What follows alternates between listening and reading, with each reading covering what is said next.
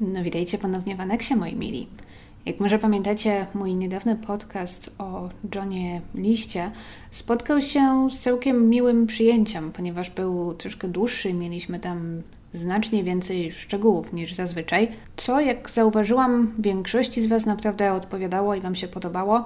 Także dziś w takim trochę podobnym duchu, w podobny sposób zajmiemy się sektą Jima Jonesa i czymś, co jest znane jako największe zbiorowe samobójstwo w historii. A to wszystko za sprawą wydawnictwa poznańskiego, które dzisiejszy odcinek sponsoruje i które było tak miłe, aby wysłać mi książkę Jeffa Gina o tytule Co się stało w Johnstown.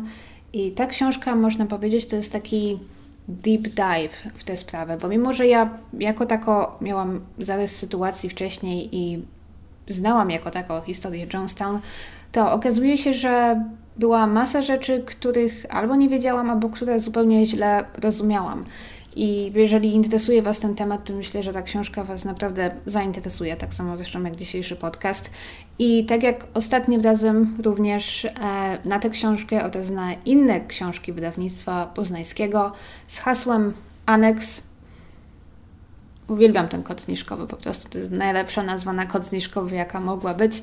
Do końca sierpnia macie zniżkę w wysokości 40% w ich sklepie. Wiem, że ostatnim razem ta zniżka cieszyła się dużym zainteresowaniem. Dużo osób pisało, że z niej skorzystali. Mam nadzieję, że ponownie sporo osób skorzysta, ponieważ 40% to jest naprawdę solidna zniżka. I może jeszcze jedna ostatnia rzecz, zanim zaczniemy, w szczególności dla oglądających na YouTube. W tym filmie nie będę wstawiać żadnych zdjęć z masakry w Johnstown, więc nie musicie się martwić, że zobaczycie tutaj jakieś drastyczne zdjęcia czy coś w tym stylu. Zawsze unikam takich rzeczy. Wychodzę z założenia, że jeżeli chce ktoś to zobaczyć, to sobie albo wygoogluje, albo pewnie już to widział.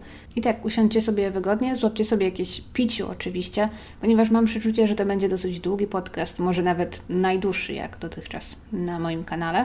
Także rozsiądźcie się wygodnie i zapraszam. Gdy wczesnym rankiem 19 listopada 1978 roku gujańskie wojsko wkroczyło do Johnstown, osady założonej przez Amerykanów w dżungli w Gujanie, spodziewali się, że zostaną zaatakowani, ponieważ członkowie tego dziwnego kościoła, czy może raczej sekty, którzy tę osadę zamieszkiwali, dzień wcześniej zaatakowali i zastrzelili amerykańskiego kongresmena i kilku dziennikarzy – którzy przyjechali, aby zabrać z sekty osób, które chciały się z niej wydostać. Członkowie świątyni ludu, bo tak nazywała się ta sekta, wcześniej przywieźli do Gujany i zgromadzili zapas broni palnej, coś czego rząd gujański nie był na początku świadomy. I teraz gujańscy żołnierze, wśród nich bardzo również młodzi, niedoświadczeni, Wkraczali do Johnstown spodziewając się, że w każdej chwili zostaną ostrzelani, zaatakowani, że ponad 900 osób mieszkających w tej osadzie będzie się zaciekle bronić. Zamiast tego Johnstown było o poranku niezwykle ciche. Mimo, że był to wczesny poranek, rozpoczął się już upalny i parny dzień. Osadę spowijała gęsta mgła, która utrudniła wojskowym poruszanie się. Wchodząc coraz głębiej w osadę, z napięciem wyczekiwali pierwszego strzału, pierwszego znaku, że wpadli w jakąś zasadzkę i że pewnie wszyscy zginą. Ale zamiast tego w gęstej mgle zaczęli się o coś potykać. Jakby ktoś celowo rozrzucił jakieś kłody czy inne przeszkody, aby utrudnić i spowolnić wojsko. I z powodu trudnej widoczności na początku nie zrozumieli, że to, o co się potykają, to ciała. Ciała, które leżały praktycznie wszędzie. Skupiały się przede wszystkim wokół dużego pawilonu, takiego pomieszczenia na wolnym powietrzu, osłoniętego blachą, które było miejscem spotkań członków osady. A na podwyższeniu, na takiej scenie, na której wcześniej odbywały się m.in. występy muzyczne i przemowy, leżał przywódca tych wszystkich ludzi, który w przeszłości często wdrapywał się tam, aby wygłaszać przemowy do swoich wiernych. Jim Jones jednak, bo tak się nazywał, tak jak wszyscy, może prawie wszyscy, bo byli tacy, którzy przeżyli, ale o tym później, leżał martwy. I jasne było, że to on był odpowiedzialny za coś, co zostanie zapamiętane jako największe zbiorowe samobójstwo w historii. Kim był więc człowiek, który nakłonił tak wielu ludzi do odebrania sobie życia? James Warren Jones, najlepiej znany jako Jim Jones po prostu, przyszedł na świat w roku 1931 w niewielkiej wiosce o nazwie Kret w stanie Indiana. W czasach niełatwych, bo praktycznie oczywiście w samym środku wielkiego kryzysu tak zwanego. I właśnie między innymi z tego powodu, niedługo po narodzinach Jamesa, jego rodzice, Lynetta i James Jones, również tak samo jak syn przez większość osób nazywany po prostu Jimem, stracili farmę, z której tak nieudolnie wcześniej próbowali jakoś wyżyć, utrzymać się. I po tym, gdy komornik im tę farmę zabrał, to przy pomocy krewnych Jima seniora, którzy byli trochę bardziej zamożni, Lynetta i Jim i ich mały synek wprowadzili się do skromnego, małego domku w niewielkim miasteczku Lynn w Indianie. I Lynetta i Jim senior, czy też stary Jim, jak za niedługo zaczną go nazywać, nie uchodzili za najsympatyczniejszą, czy może najbardziej lubianą parę.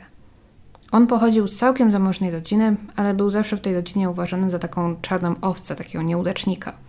Nie chciał, jak reszta jego rodzeństwa, nigdy pójść na studia, a zamiast tego po ukończeniu takiej najbardziej podstawowej edukacji zatrudnił się jako pracownik przy robotach drogowych.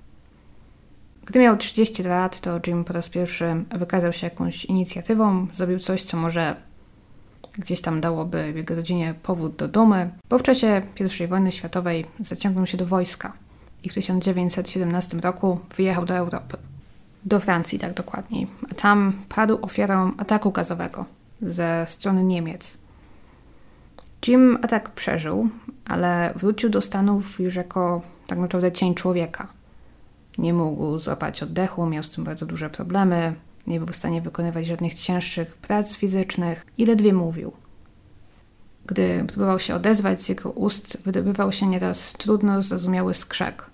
Większość życia był kawalerem i wszyscy już, znaczy jego bliscy praktycznie pogodzili się z tym, że Jim nigdy się nie ożeni, to on mając 40 lat poznał o połowę od siebie młodszą Lynette Putman, z którą prędko bierze ślub.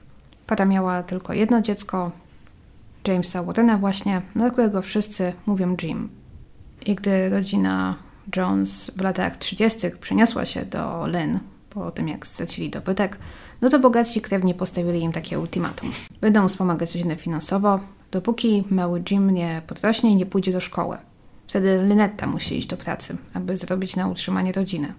Jej schorowany mąż nie mógł już w tamtym czasie w ogóle pracować. Dostawał jednak niewielką rentę, z której rodzina również jakoś tam żyła, jakoś łączyli koniec z końcem. Miasteczko Lynn funkcjonowało pośrodku niczego, a mogło funkcjonować innymi dlatego, że spotykały się tam dwie duże drogi stanowe oraz przebiegały tam tędy linie kolejowe. Miasteczko liczyło sobie wtedy trochę ponad 900 mieszkańców i praktycznie wszyscy się znali. Lynn poza tym, że miało kilka sklepów, lekarza, dentysty, fryzjera, nawet dwie kawiarenki tam były, to to, co w tym mieście zdecydowanie przeważało, to małe kościoły, które zgromadzały chrześcijan z najróżniejszych nurtów. Byli tam kwakrzy, metodyści, kościół ewangelicki, kościół Nazaretańczyka i jeszcze kilka innych. I każdy, dosłownie każdy mieszkaniec Lynn do któregoś z tych kościołów należał. I rodzina Jonesów jest pierwszą, która łamie tę niepisaną zasadę. Stary Jim, jak wszyscy zaczęli na niego wtedy mówić, był zbyt stary i zbyt schorowany, aby zawracać sobie głowę kościołem. Całe dnie spędzał albo w domu, ciepłe dni siedząc na werandzie ich małego domu, albo chadzał do tak zwanego klubu dla dżentelmenów, gdzie spędzał długie godziny czasem, czytając albo pijąc kawę. Nigdy alkohol, bo w Lynn alkoholu nie było w ogóle. Nawet już po tym, gdy zniesiono prohibicję, to miasto pozostało całkowicie bezalkoholowe. I gdzie właśnie stary Jim spotykał się gdzieś tam jednak ze współczuciem i z sympatią, ponieważ po pierwsze pochodził z tamtych stron, niektórzy go znali, a poza tym stracił zdrowie na wojnie.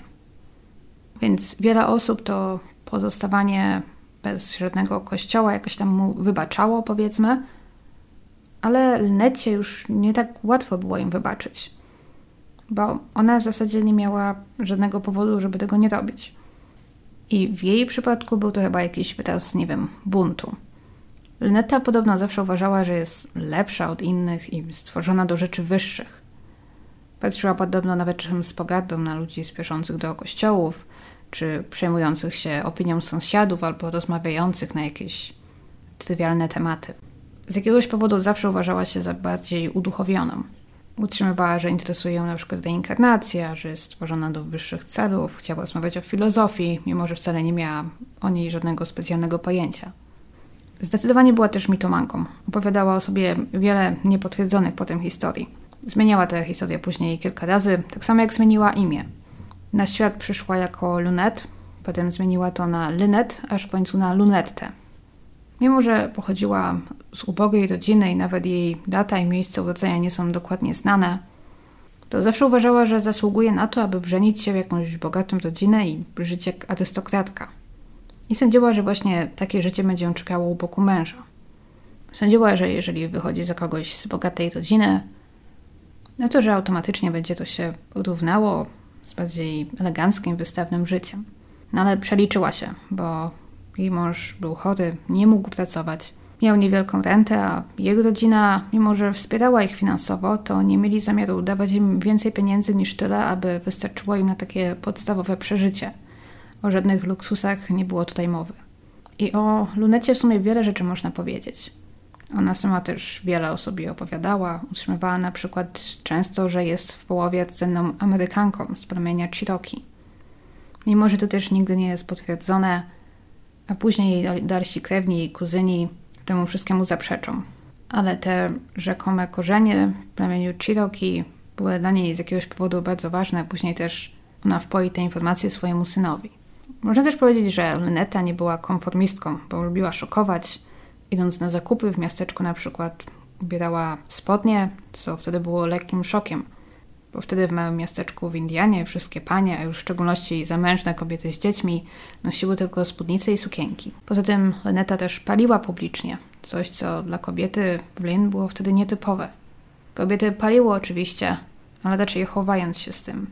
Było to uważane za takie raczej bardziej wulgarne, by kobieta paliła gdzieś publicznie. Poza tym dużo przeklinała. Również coś, co wtedy oczywiście uważano, że damie nie przystoi. Także Lyneta na każdy sposób praktycznie próbowała odstawać i szokować w takim małym, konserwatywnym miasteczku. Możliwe, że decyzja, aby nie dołączać do żadnego kościoła, również była właśnie tym spowodowana. I jeżeli chodzi właśnie o takie, nie wiem, płynięcie pod prąd i szokowanie, to dosyć podobne podejście chyba starała się przekazać właśnie swojemu synowi. I w pewnym momencie, gdy zdała sobie sprawę, że może już straciła w swoim życiu tę szansę na osiągnięcie czegoś wielkiego, jak to wierzyła, Zaczęła te oczekiwania przelewać na swojego syna. Opowiadała mu o wielkich przodkach z plemienia Cherokee, o reinkarnacji i o tym, że mały Jim na pewno przyszedł na świat po to, aby czynić wielkie rzeczy. Wspominała też często, że podczas ciężkiego porodu, który prawie wtedy przypłaciła życiem, miała sen albo jakąś taką wizję, w której powiedziano jej, że jej dziecko będzie kimś wielkim – i Jim Jones Jr. istotnie zaczyna wyrastać może nie na kogoś wielkiego, ale na pewno na kogoś oryginalnego i ekscentrycznego od początku, tak jak jego matka. Potem, gdy chłopiec poszedł do pierwszej klasy podstawówki, Lynetta, zgodnie z obietnicą, musiała znaleźć pracę i istotnie znajduje ją w fabryce szkła w sąsiednim miasteczku. Była to ciężka fizyczna praca. I wtedy też z jakiegoś niejasnego powodu Leneta ustaliła taką zasadę, że synowi nie wolno było przebywać w domu pod nieobecność rodziców. Nawet do domu często wracali późno. Leneta z pracy, a Jim z klubu, w którym często przesiadywał długimi godzinami. Więc po szkole, zamiast móc przyjść do domu na obiad, jak inne dzieci, mały Jim błąkał się po ulicach miasteczka i bawił z innymi dziećmi. Nie było to może dla niego aż tak wielkim problemem, bo w Lynn zawsze było gdzieś mnóstwo dzieci i różnych sąsiadów, z którymi można było się bawić. Wielu mieszkańców Lynn wiedziało o tej dziwnej zasadzie lunety i współczuło chłopcu. Niektórzy czasem zapraszali go do siebie na obiad, z czego chłopiec zwykle często korzystał. I w końcu tak błąkając się po ulicach miasteczka, Jim Jones wpada w szpony, że tak to ujmę, kobiety nazwiskiem Myrtle Kennedy – żony pastora kościoła Nazarejczyka, W Lynn bowiem istniała kolejna taka niepisana zasada, że wszyscy szanowali nawzajem swój wybór kościoła. Nikt nikogo nie próbował krytykować za jego wybór, przekabacać i tak. Ktoś od metodystów na przykład nigdy nie próbowałby zachęcić kwakrów, aby się do nich przyłączyli i tak. Ale wyjątkiem była właśnie Matur Kennedy, która była tak niezwykle gorliwa, w końcu żona pastora, tak mocno w ten swój kościół i z pracę męża zaangażowana, że, że zachęcała wszystkich do wstąpienia do kościoła Nazaretańczyka właśnie. Ale wybaczono jej to jednak, ponieważ poza tym była niezwykle miła, sympatyczna i uczynna przede wszystkim. Zawsze gotowa pomagać słabszym, biedniejszym. Często gotowała i piekła ciasta tylko po to, aby na przykład zostać je wśród ubogich. I Martel, widząc oczywiście Jima błąkającego się po ulicach i wiedząc o tym, że chłopiec nie może wrócić do domu, gdy w domu nie ma rodziców, współczuje mu oczywiście, no i poniekąd przygadnia do siebie. Dobrze też wiedziała, że rodzice wychowują chłopca bez żadnej religii, no i zaczęła się obawiać, że no co to on wyrośnie, więc zaczęła go zabierać na niedzielne nabożeństwa w swoim kościele. Luneta, mimo że oczywiście wszystkimi tymi kościołami raczej gardziła, to też nie miała nic przeciwko temu. Bo im więcej czasu Jim spędzał z Mattel, tym lepiej. W szczególności w niedzielę, bo niedzielę to były jej jedyne wolne dni, więc przynajmniej mogła się cieszyć wolnym czasem i odpocząć bez zajmowania się Jimem. Więc państwo Kennedy prawie, że tak częściowo przejmują opiekę i zaczynają poniekąd wychowywać Jima, coś czego jego rodzice, można powiedzieć, zaniedbywali wręcz. I przy nich też zaczyna wyrastać na mocno religijnego chłopca. Był podobno zafascynowany nabożeństwami, bo gdy pierwszy raz Martyl zabrała go do kościoła, to był jego pierwszy raz, on w życiu czegoś takiego nie widział. Zaczął też czytać wtedy Biblię i prędko nawet cytować z pamięci długie jej fragmenty. Ale Jim Jones wcale nie zdecydował się zostać w kościele nazaretańczyka. Intrygowało go to, ale również zaczęły go intrygować wszystkie inne kościoły. Atek miał wlęd do wyboru i do koloru. Potrafił podobnym czasem spędzić całą niedzielę, wychodząc z jednego nabożeństwa i zmierzając od razu na kolejne w innym kościele. I niektórzy uważali, że Martel będzie tym urażona, ponieważ jej kościół był dla niej tak ważny. Uważano, że może urazi ją to, że ona tak się tutaj małym Jimem zajmuje, dba o niego, zaprosiła go, zaprowadziła go do swojego kościoła, a on nie pozostaje wierny jej kościołowi, tylko chodza do wszystkich. Ale nic takiego nie miało miejsca. Marjorie Kennedy wcale nie odebrała tego jako żadną zdradę. Wręcz przeciwnie, dalej uwielbiała chłopca i widziała w nim podobno duży potencjał. Jim Jones zaczął spędzać z nią tak dużo czasu, że nawet zaczął się zapominać i zwracać do niej mamo. Można więc zaryzykować stwierdzenie, że Martyl Kennedy i jej religijność były czymś, co prawdopodobnie najmocniej wpłynęło na kształtowanie się wtedy osobowości Jonesa. To plus może jeszcze takie niekonwencjonalne, nazwijmy je, wychowanie jego matki i wszystkie te zapewnienia o jego wyjątkowości i opowieści o reinkarnacji między innymi. Później już w dorosłym życiu Jim Jones nigdy nie zapomni Martyl Kennedy i jej dobroci. Do końca swojego życia praktycznie będzie pisywał do niej listy, a przejeżdżając przez Ryn, często z, z grupą swoich wyznawców już później, zawsze będzie się tam zatrzymywał i ją odwiedzał, przedstawiał ją swoim wyznawcom, opowiadał o niej. Kilka razy właśnie też nazwie ją matką i powie później, że to tak naprawdę ona go wychowała. Jako dziecko Jim Jones został też kilka razy przyłapany na naśladowaniu kapłanów i kaznodziei, których to tak z takim zainteresowaniem obserwował w każdą niedzielę. Jego koledzy kilka razy widzieli, jak Jim wchodził na pień drzewa w lesie na przykład i udawał, że wygłasza kazania do jakiegoś niewidzianego tłumu. Zwierzyły się też kilkakrotnie koledzy, że jako dorosły człowiek chciałby zostać właśnie kaznodzieją lub jakimś pastorem. Nie było w tym nic dziwnego, nic wstydliwego od no, zajęcia jak każde inne. W szczególności w małym amerykańskim miasteczku. Bycie pastorem było wręcz zajęciem szanowanym, zajęciem, którym, którym wielu imponowało. Biorąc pod uwagę to, że Jim Jones nie miał żadnego szczególnego autorytetu, nie wiem, w swoim ojcu, w swojej matce, to nic dziwnego, że to właśnie na tych wszystkich pastorów zaczął patrzeć jako na taki swój ideał czy autorytet. I z czasem mały Jim zaczął też odprawiać ceremonie pogrzebowe. W Lynn przy drodze często można było znaleźć martwe zwierzęta, potrącone przez samochody na przykład. I Jim zawsze ich ciała zbierał i zapraszał swoich rówieśników na taki uroczysty pogrzeb tych zwierząt, w których to on oczywiście był kapłanem odprawiającym całą taką ceremonię. I krążą historie, że niektóre z tych zwierząt Jim zabijał sam, ale chyba nie ma żadnych dowodów, że istotnie ktoś wtedy widział, jak Jim jakieś zwierzę zabija. Wierzy się, że wszystkie te zwierzęta on już po prostu znajdował martwe.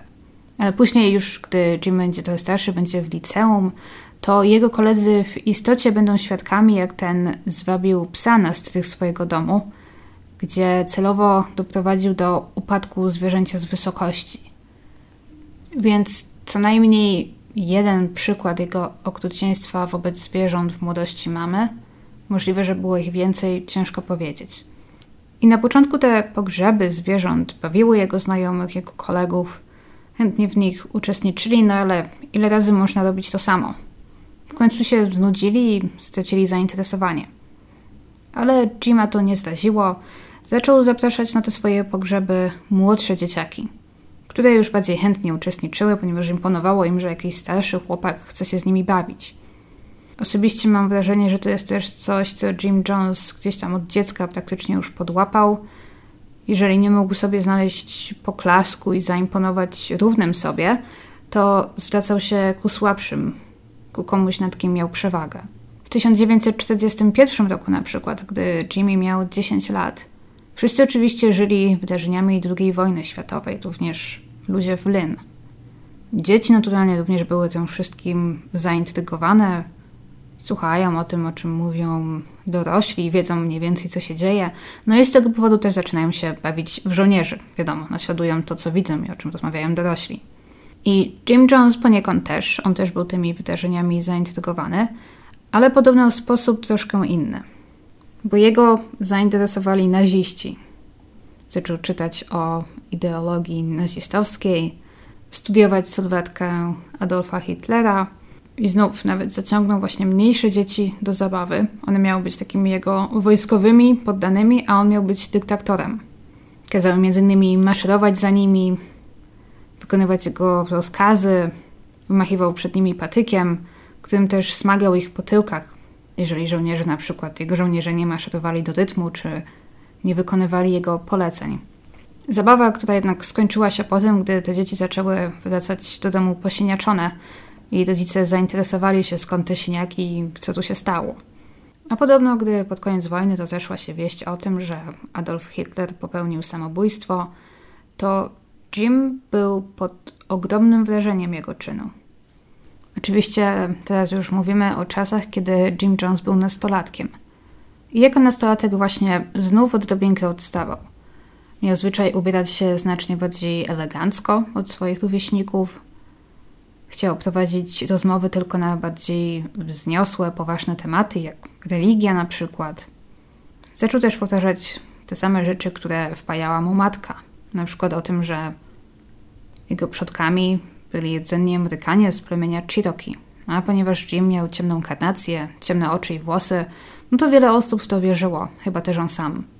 A w 1948 roku, mając 17 lat, Jim Jones przeniósł się z matką do Richmond w Indianie, do trochę większego miasta, gdzie Lenetta wtedy pracowała. Ponieważ ona wtedy miała już dość swojego męża, którym podobno gardziła, i który według niej poza siedzeniem w domu lub w klubie nie był w stanie zrobić nic więcej. Zdradzała go zresztą podobno przez długie lata z jakimś mężczyzną, który mieszkał w Richmond właśnie. To była niby taka tajemnica, ale tak naprawdę wszyscy o tym wiedzieli. I o dziwo to akurat wiele osób tolerowało. Jim Jones senior jest bardziej takim prawie że jej drugim dzieckiem niż mężem, ponieważ w tamtym czasie już był tak chory i tak to wszystko się na nim odbiło, że wyglądał na 20 lat starszego niż w rzeczywistości był. I wszyscy wiedzieli też, że z powodu, ze względu na swój stan zdrowia, Jim nie był też w stanie na przykład współżyć ze swoją żoną. Więc pod tym względem akurat podobno wiele osób jej współczuło i gdzieś tam było gotowych przymknąć oko na ten romans. No ale tak czy inaczej.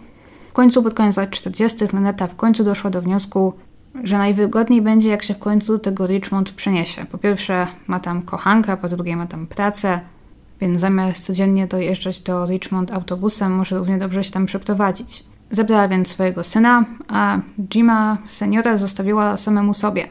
On wtedy wynajął pokój w jedynym hotelu w Lynn i żył tam do końca swoich dni. Trzy lata później, mając 63 lata zaledwie, zmarł z powodu infekcji dróg oddechowych. Wszyscy, którzy go znali, mówili, że wyglądał, zachowywał się, jego stan zdrowia wskazywał na to, że on miał gdzieś tam ponad 80 lat, a nie 63 lat, tak czy inaczej.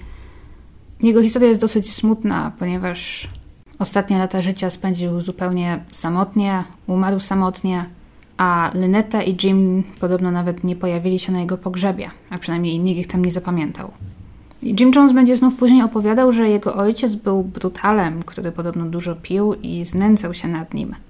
I nie wiadomo oczywiście, co działo się w ich niewielkim domu w Lynn przez te wszystkie lata. Ale wiele osób z rodziny uważa, że stary Jim był po prostu zbyt słaby i zbyt schorowany, aby istotnie znęcać się nad synem. Nie mówiąc już o tym, że jego organizm raczej nie zniósłby nadużywania alkoholu. A mieszkając w Richmond i również bywając tam wcześniej, Nastoletni Jim Jones zauważył coś, co również będzie miało duży wpływ na jego przyszłość. W Lynn w ogóle nie było czarnoskórych ludzi, wszyscy byli biali, ale w Richmond już za to żyła ich garstka. I młody Jim wtedy też zauważył, jak ci ludzie byli źle traktowani przez białych. Że na przykład wolno im było żyć tylko w jednej ubogiej dzielnicy. I w weekendy podobno czasem Jim właśnie jako nastolatek miał być widziany w tej ubogiej dzielnicy w Richmond, jak stoi w jakimś widocznym miejscu i wygłasza przemowy o tym, że wszyscy ludzie są równi, że sposób w jaki czarni są traktowani przez białych jest niesprawiedliwy. Przepraszał za to i obiecywał, że nadejdą lepsze czasy. Potem, gdy poszedł do liceum, Jim dalej zachowywał się dziwnie. Dalej ubierał się przesadnie elegancko, wszędzie nosił ze sobą Biblię podobno, Pojawiają się też pierwsze wzmianki o na przykład jego braku poszanowania dla kobiet i dla ich woli. Jeżeli Jimami na przykład podobała się jakaś dziewczyna ze szkoły, to chodził za nią, próbował ją podrywać, nawet jeżeli ta sobie tego nie życzyła. Podrywał na przykład dziewczyny, które już miały chłopaków, co wtedy uważano za ogromny brak szacunku. Raz podszedł nawet do nieznanej sobie dziewczyny i tak bez słowa, bez pytania, bez uprzedzenia złapał ją za rękę. Tylko dlatego, że uznał, że mu się podoba co oczywiście spotkało się z ogromnym oburzeniem i wśród wielu licealistów Jim uchodził za dziwaka. Znalazł jednak kilku znajomych wśród szkolnego stowarzyszenia młodych chrześcijan, do którego dołączył. A będąc jeszcze w szkole i mając 17 lat, Jim Jones zaczął pracę na nocne zmiany w szpitalu Reed Memorial w Richmond. Nie każdy nastolatek pewnie poradziłby sobie z pracą na pełnym etacie i to jeszcze na nocne zmiany – i z chodzeniem do szkoły i na dodatek z otrzymywaniem wysokich stopni. I wiele złych rzeczy można powiedzieć o Jimie Jonesie i o tym, co później zrobił, ale trzeba przyznać, że w tamtym okresie swojego życia był bardzo pracowity. W tym szpitalu pracował jako sanitariusz, ale jego główne obowiązki ograniczały się przede wszystkim do takich najgorszych, których nikt nie chce robić. Sprzątania jakichś płynów ustrojowych, pozbywania się amputowanych kończyn, przewożenia zmarłych itd. Tak Ale radził sobie z tym wszystkim znakomicie.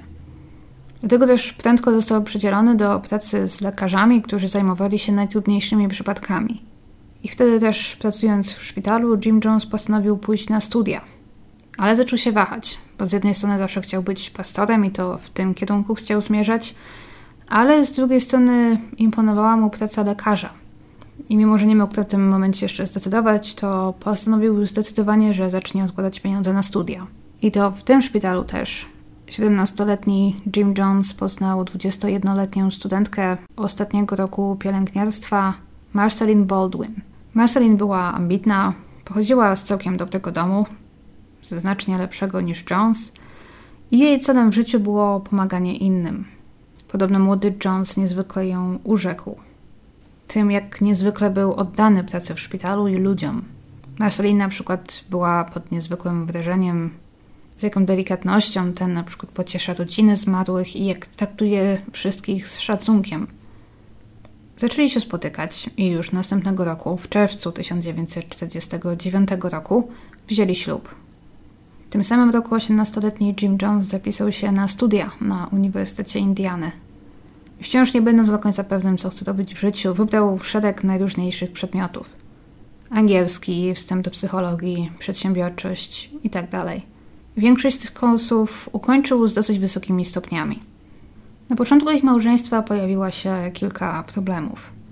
Między innymi radykalne, jak na tamte czasy, poglądy Jima, który na przykład wdawał się w kłótnie ze swoją teściową, mamą Marceline, ponieważ kobieta wyrażała różne rasistowskie poglądy, którym to Jim Jones stanowczo zawsze się sprzeciwiał. Wydawało się też różne kłótnie z Marceline, która była mocno wierząca. I za takiego też Jima uważała, gdy za niego wychodziła. Wszędzie przecież w liceum chadzał z Biblią, był członkiem wielu organizacji religijnych, Zmawiał też o Bogu z rodzinami zmarłych ludzi w szpitalu na przykład. Ale okazuje się, że prywatnie Jim Jones nagle mówi jej, że on nie wierzy w Boga. Coś, z czym Marceline długo podobno nie mogła się pogodzić. I na studiach też Jim Jones zaczyna trochę interesować się socjalizmem. Przemawia do niego idea równości. Rozumie, że chce walczyć z nierównościami klasowymi, z rasizmem, z biedą. I obecnie, nie wiem, sprzeciwianie się rasizmowi czy jakimś tam nierównościom nie jest może jakoś niczym szczególnie radykalnym, wręcz przeciwnie. Ale na przełomie lat 40. i 50., jeszcze w małym miasteczku w Indianie, właśnie takie było. Ashtelin podobno nawet zaczęła rozważać rozwód z tego powodu. Ale w końcu jakoś pogodziła się z przekonaniami męża, może temu udało się ją przekonać, ale ostatecznie zaczęła go wspierać. W 1950 roku Marceline i Jim zaadoptowali nieoficjalnie wtedy dziewięcioletniego kuzyna Marceliny do niego, ponieważ ojciec do niego zmarł, a jego matka miała problemy psychiczne i nie była w stanie zajmować się chłopcem. Zatem Ronnie zamieszkał z Marceliny i z Jimem na jakiś czas i ci byli od razu gotowi traktować go jako swojego własnego syna. Nalegali, aby mówił do nich mamo i tato na przykład, co było prawie że trochę zabawne, ponieważ Jim Jones miał wtedy zaledwie 19 lat i był tylko 10 lat starszy od niego, no a chciał, żeby ten nazwał go ojcem. Chcieli też, aby Ronnie zapomniał o swojej matce i żeby został z nimi na zawsze. Chłopiec przy tym wszystkim miał opory, ponieważ no, wychował się do tego momentu ze swoją mamą, no i oczywiście jak każde dziecko kochał swoją mamę i miał nadzieję, że wszystko się jakoś ułoży, to jest tylko tymczasowe, że jego mama wydobrzeje i że będzie danemu do niej wrócić. I to nie ostatecznie został z nimi na kilka lat, lecz w końcu właśnie zdecydował się wyprowadzić i zamieszkać ze swoją biologiczną mamą. Coś, czego Jim Jones podobno nigdy mu nie wybaczy – nawet przez jakiś czas, przez krótki czas wprawdzie, ale będzie go trochę prześladował i namawiał do powrotu. Ponieważ on odejście do niego traktował jako jakąś taką osobistą zniewagę. Wszystko to brał do siebie i to niezwykle osobiście. Tak jakby w ogóle nie rozumiał, że chłopiec woli, że ma takie prawo, aby być ze swoją biologiczną matką. Jeżeli Jones istotnie go kocha i chce dla niego jak najlepiej, no to powinien mu pozwolić ale Jonesa obchodziły tylko jego własne uczucia. On uważał, że skoro wychowywał i utrzymywał do niego przez kilka lat, to ten powinien był być nieskończenie dozgodnie wdzięczny i zrobić wszystko to, czego Jim sobie zażyczy i z nim zostać. Marceline również była trochę rozczarowana tym, że Ronnie ich zostawił, ale ona zdecydowanie tutaj bardziej to rozumiała a w 1952 roku 21-letni Jim Jones otrzymał swoją pierwszą posadę, posadę pastora w malutkim kościele metodystów w miasteczku Somerset w Indianie, na północ od Indianapolis. Brzmi dumnie, ale to była jedynie posada w ramach wolontariatu.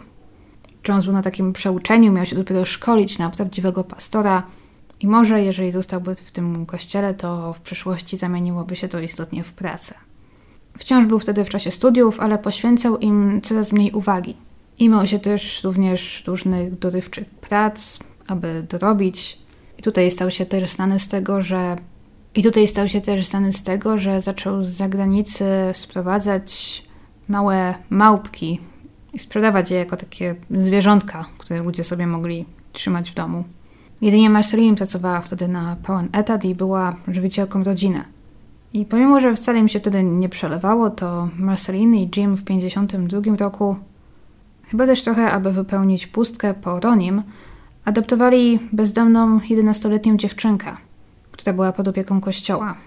Jej historia i pochodzenie nie są do końca znane, ale wiele wskazuje na to, że dziewczynka przeszła przez wiele okropnych rzeczy i zmagała się z traumą.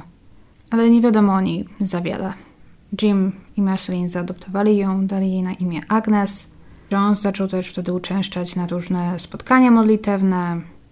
Wtedy cieszyły się dużą popularnością przede wszystkim takie spotkania z kaznodziejami, uzdrowicielami, powiedzmy, którzy to niby, wiecie, leczą ludzi z daka, powodują, że osoba niepełnosprawna zaczyna chodzić, albo ktoś, kto złamał nogę, nagle może zdjąć gips i zaczyna skakać i tańczyć, tego rodzaju rzeczy. Jones obserwował te uzdrowienia, zaimponowały mu, ale też chyba od początku zrozumiał, że to wszystko to są tylko dobrze przemyślane sztuczki. I w końcu zaczął sam przed takimi tłumami występować i sam zaczął uzdrawiać. Potem powie, że na swoim pierwszym tak zwanym uzdrowieniu zupełnie improwizował i według niego wyszło to w ogóle trochę koślawo, no ale i tak wszyscy mu wierzyli. Nie miał pojęcia, jak to tak naprawdę działało, ale istotnie byli ludzie, którzy wierzyli, że zostali przez niego uzdrowieni. Poza tym był też wspaniałym słuchaczem i miał dobrą pamięć. Zaczął też podsłuchiwać swoich wiernych, wszystko co sobie mówili i zapisywał sobie to wszystko. A potem po jakimś czasie, gdzieś tam w rozmowie z nimi, pokazywał, że wie o nich rzeczy na przykład, których ci mu nigdy nie mówili. I robił tym duże wrażenie. Zaczęły krążyć historie o pastorze z Indiany, który czyta w myślach i uzdrawia. Niedługo później Jim Jones pożegnał się z kościołem metodystów i założył swój własny. I tak zaczyna się początkowo małe zgromadzenie, które potem stanie się dużo większe i znane. Tak zaczyna się coś, co nazwano People's Temple, czyli świątynia ludu. Zaczęło się w małym kościółku w biedniejszej części Indianapolis, największego miasta Indiany. I nie było w tym też wtedy znów niczego nadzwyczajnego. Takie to były czasy, wielu pastorów podobnych do Jonesa po prostu zakładało sobie wtedy takie swoje małe kościółki, zgromadzenia. W szczególności jeżeli w ich poprzednim na przykład coś im się nie podobało, no i chcieli zacząć wszystko od nowa po swojemu. I przy współpracy z innym małym zgromadzeniem Jim Jones właśnie rozpoczął swoje własne. Zależało mu na tym, aby było ono dostępne dla wszystkich ludzi każdej rasy, każdej klasy itd. Tak Co wtedy było pomysłem dosyć innowacyjnym, ponieważ wtedy to, to wciąż były czasy, kiedy czarni mieli swoje kościoły, a biali swoje i ci ludzie się nie mieszali. W Indianapolis żyła wtedy całkiem liczna populacja Afroamerykanów, którzy głównie przenieśli się tam z głębokiego południa w poszukiwaniu lepszego życia. Wielu z nich go jednak nie znalazło i było mocno rozczarowanych. I początki tego kościoła w zasadzie ledwie przypominają w ogóle kościół. Może wręcz bardziej jakąś terapię grupową albo porady prawne, bo podczas przykład swojej pierwszej oficjalnej mszy Zamiast poprowadzić typowe nabożeństwo, Jim Jones na początku zapytał zebranych, czy mają jakiś problem, czy coś ich trapi. I jako pierwsza odezwała się jakaś starsza kobieta z tyłu, która powiedziała, że ma problem z instalacją elektryczną w jej domu. Co miesiąc otrzymywała rachunek za prąd, który musiała płacić, ale nikt nie spieszył się z naprawą tej instalacji. Napiszmy do nich list, zarządził Jones. I istotnie wyciągnął długopis, wyciągnął kartkę papieru i przy pomocy swoich wiernych napisał do spółki i pod tym listem później następnie wszyscy się podpisali i jeszcze tego samego dnia list został wysłany. Następnego tygodnia kobieta wróciła na nabożeństwo, dziękując. Powiedziała, że w końcu ktoś pojawił się i prąd został przywrócony w jej domu. Zaraz więc zaczęli pojawiać się kolejni wierni z podobnymi problemami, które Jones zawsze ochoczo starał się rozwiązać. I słowo się wtedy rozeszło, że biały pastor w nowym kościele istotnie pomaga czarnej społeczności, że wstawia się za nimi. I to istotnie było coś, czego ci ludzie wtedy potrzebowali. Do kościoła zaczęli napływać nowi wyznawcy z nowymi problemami. I z tego powodu też nabożeństwa na początku nawet nie przypominały takich typowych nabożeństw. Niewiele było modlitw i śpiewania pieśni. Wszystko bardziej skupiało się na rozwiązywaniu problemów członków zgromadzenia. A poza tym Jones wciąż pojawiał się na różnych większych zjazdach, nie wiem, zgromadzeniach, z braku lepszego słowa, kaznodziei właśnie, gdzie znów wygłaszał swoje żywe, pełne energii kazania, gdzie znów dokonywał swoich ustawionych uzdrowień. Na początku wyglądało to tak, że on po prostu wybierał z tłumu jakąś osobę, która na przykład narzekała na swoje problemy zdrowotne.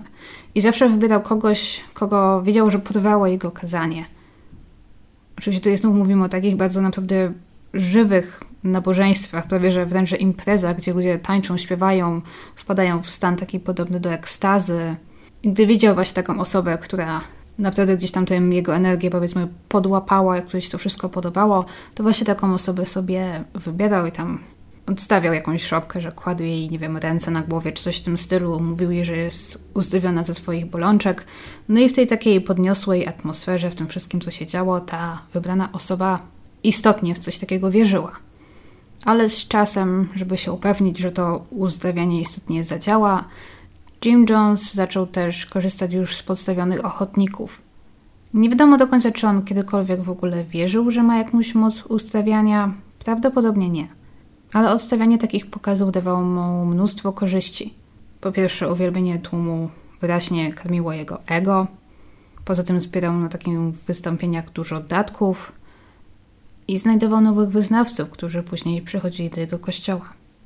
Ale te datki chyba były najważniejsze bo to pieniędzy zdecydowanie potrzebował, aby jakoś utrzymać swoje zgromadzenie w Indianapolis. Ponieważ zgromadzenie przyciągało, jak wiemy, właśnie głównie ludzi z biednych dzielnic, więc datki na tace często nie były zbyt hojne. A w rodzinie Jonesów wtedy jedynie Marceline dalej pracowała na pełen etat. Pieniądze były więc im bardzo potrzebne. Ale z czasem, dzięki tej jego narastającej sławie, do wspólnoty zaczęli dołączać nowi ludzie – często też już spoza biednych dzielnic Indianapolis i zarówno biali, jak i czarni. Wielu przeciągnęła właśnie wiara w moc uzdrawiania pastora. No i on zaczął te swoje całe uzdrawiania naprawdę urozmaicać. Jego takim najbardziej popisowym trikiem, już z użyciem kilku podstawionych osób, było na przykład uleczenie kogoś z raka. I działało to tak, że uleczona osoba miała tego raka z siebie wypluć i istotnie coś wypluwała. Kurze podroby, którym zwykle pozwolono wcześniej trochę podgnić, aby dostarczały jeszcze taką nieprzyjemną woń. Także taki rzekomo chory tego raka w formie kurzych podrobów nagle z buzi wypluwał, to było wszystko ukartowane, no i tam zawsze był ktoś z boku, kto stał, pomagał tego raka w cudzysłowie. Brał tam w jakąś chusteczkę i serwetkę i obchodził cały kościół, pokazywał wszystkim tego raka, tak żeby mogli uwierzyć. No, a że to przy okazji brzydko śmierdziało, no to nikt nie chciał podejść bliżej, jakoś dokładnie tego zbadać. I ludzie zamieszani w te farsy to właśnie byli tacy najbliżsi, najbardziej oddani fanatycy Jonesa wręcz, których ten przekonał jakoś, że no istotnie ma moce uzdawiania, no ale na przykład nie zawsze działają, albo nie zawsze jest istotnie ktoś kto istotnie wymaga uzdrowienia, więc tak no, dla dobra wspólnoty, jak on to zawsze tłumaczył, najlepiej, jeżeli po prostu będą odstawiali taką szopkę. Podobno zdarzyło mu się kilka razy, że próbował kogoś uzdrowić i nic z tego nie wyszło. To było głównie na początku jego kariery, ale z tego też się zawsze potrafił jakoś wymigać. Zwykle zwalał winę na chorego, tłumacząc, że jego wiara, wiara tej chorej osoby nie jest wystarczająco silna, aby chory został uleczony. Także jeżeli ktoś został uleczony, to brawa zawsze były dla Jonesa, to zawsze była jego robota, ale jeżeli chory nie został uleczony, to już była wina chorego. Dzięki tym wszystkim nowym zebranym datkom udało mu się kupić w końcu znacznie większy budynek na skrzyżowaniu ulic Delaware i 10 w Indianapolis, dzięki czemu do jego zgromadzenia mogło dołączać jeszcze więcej ludzi. Znów napływali zarówno biali, jak i czarni już w tym momencie.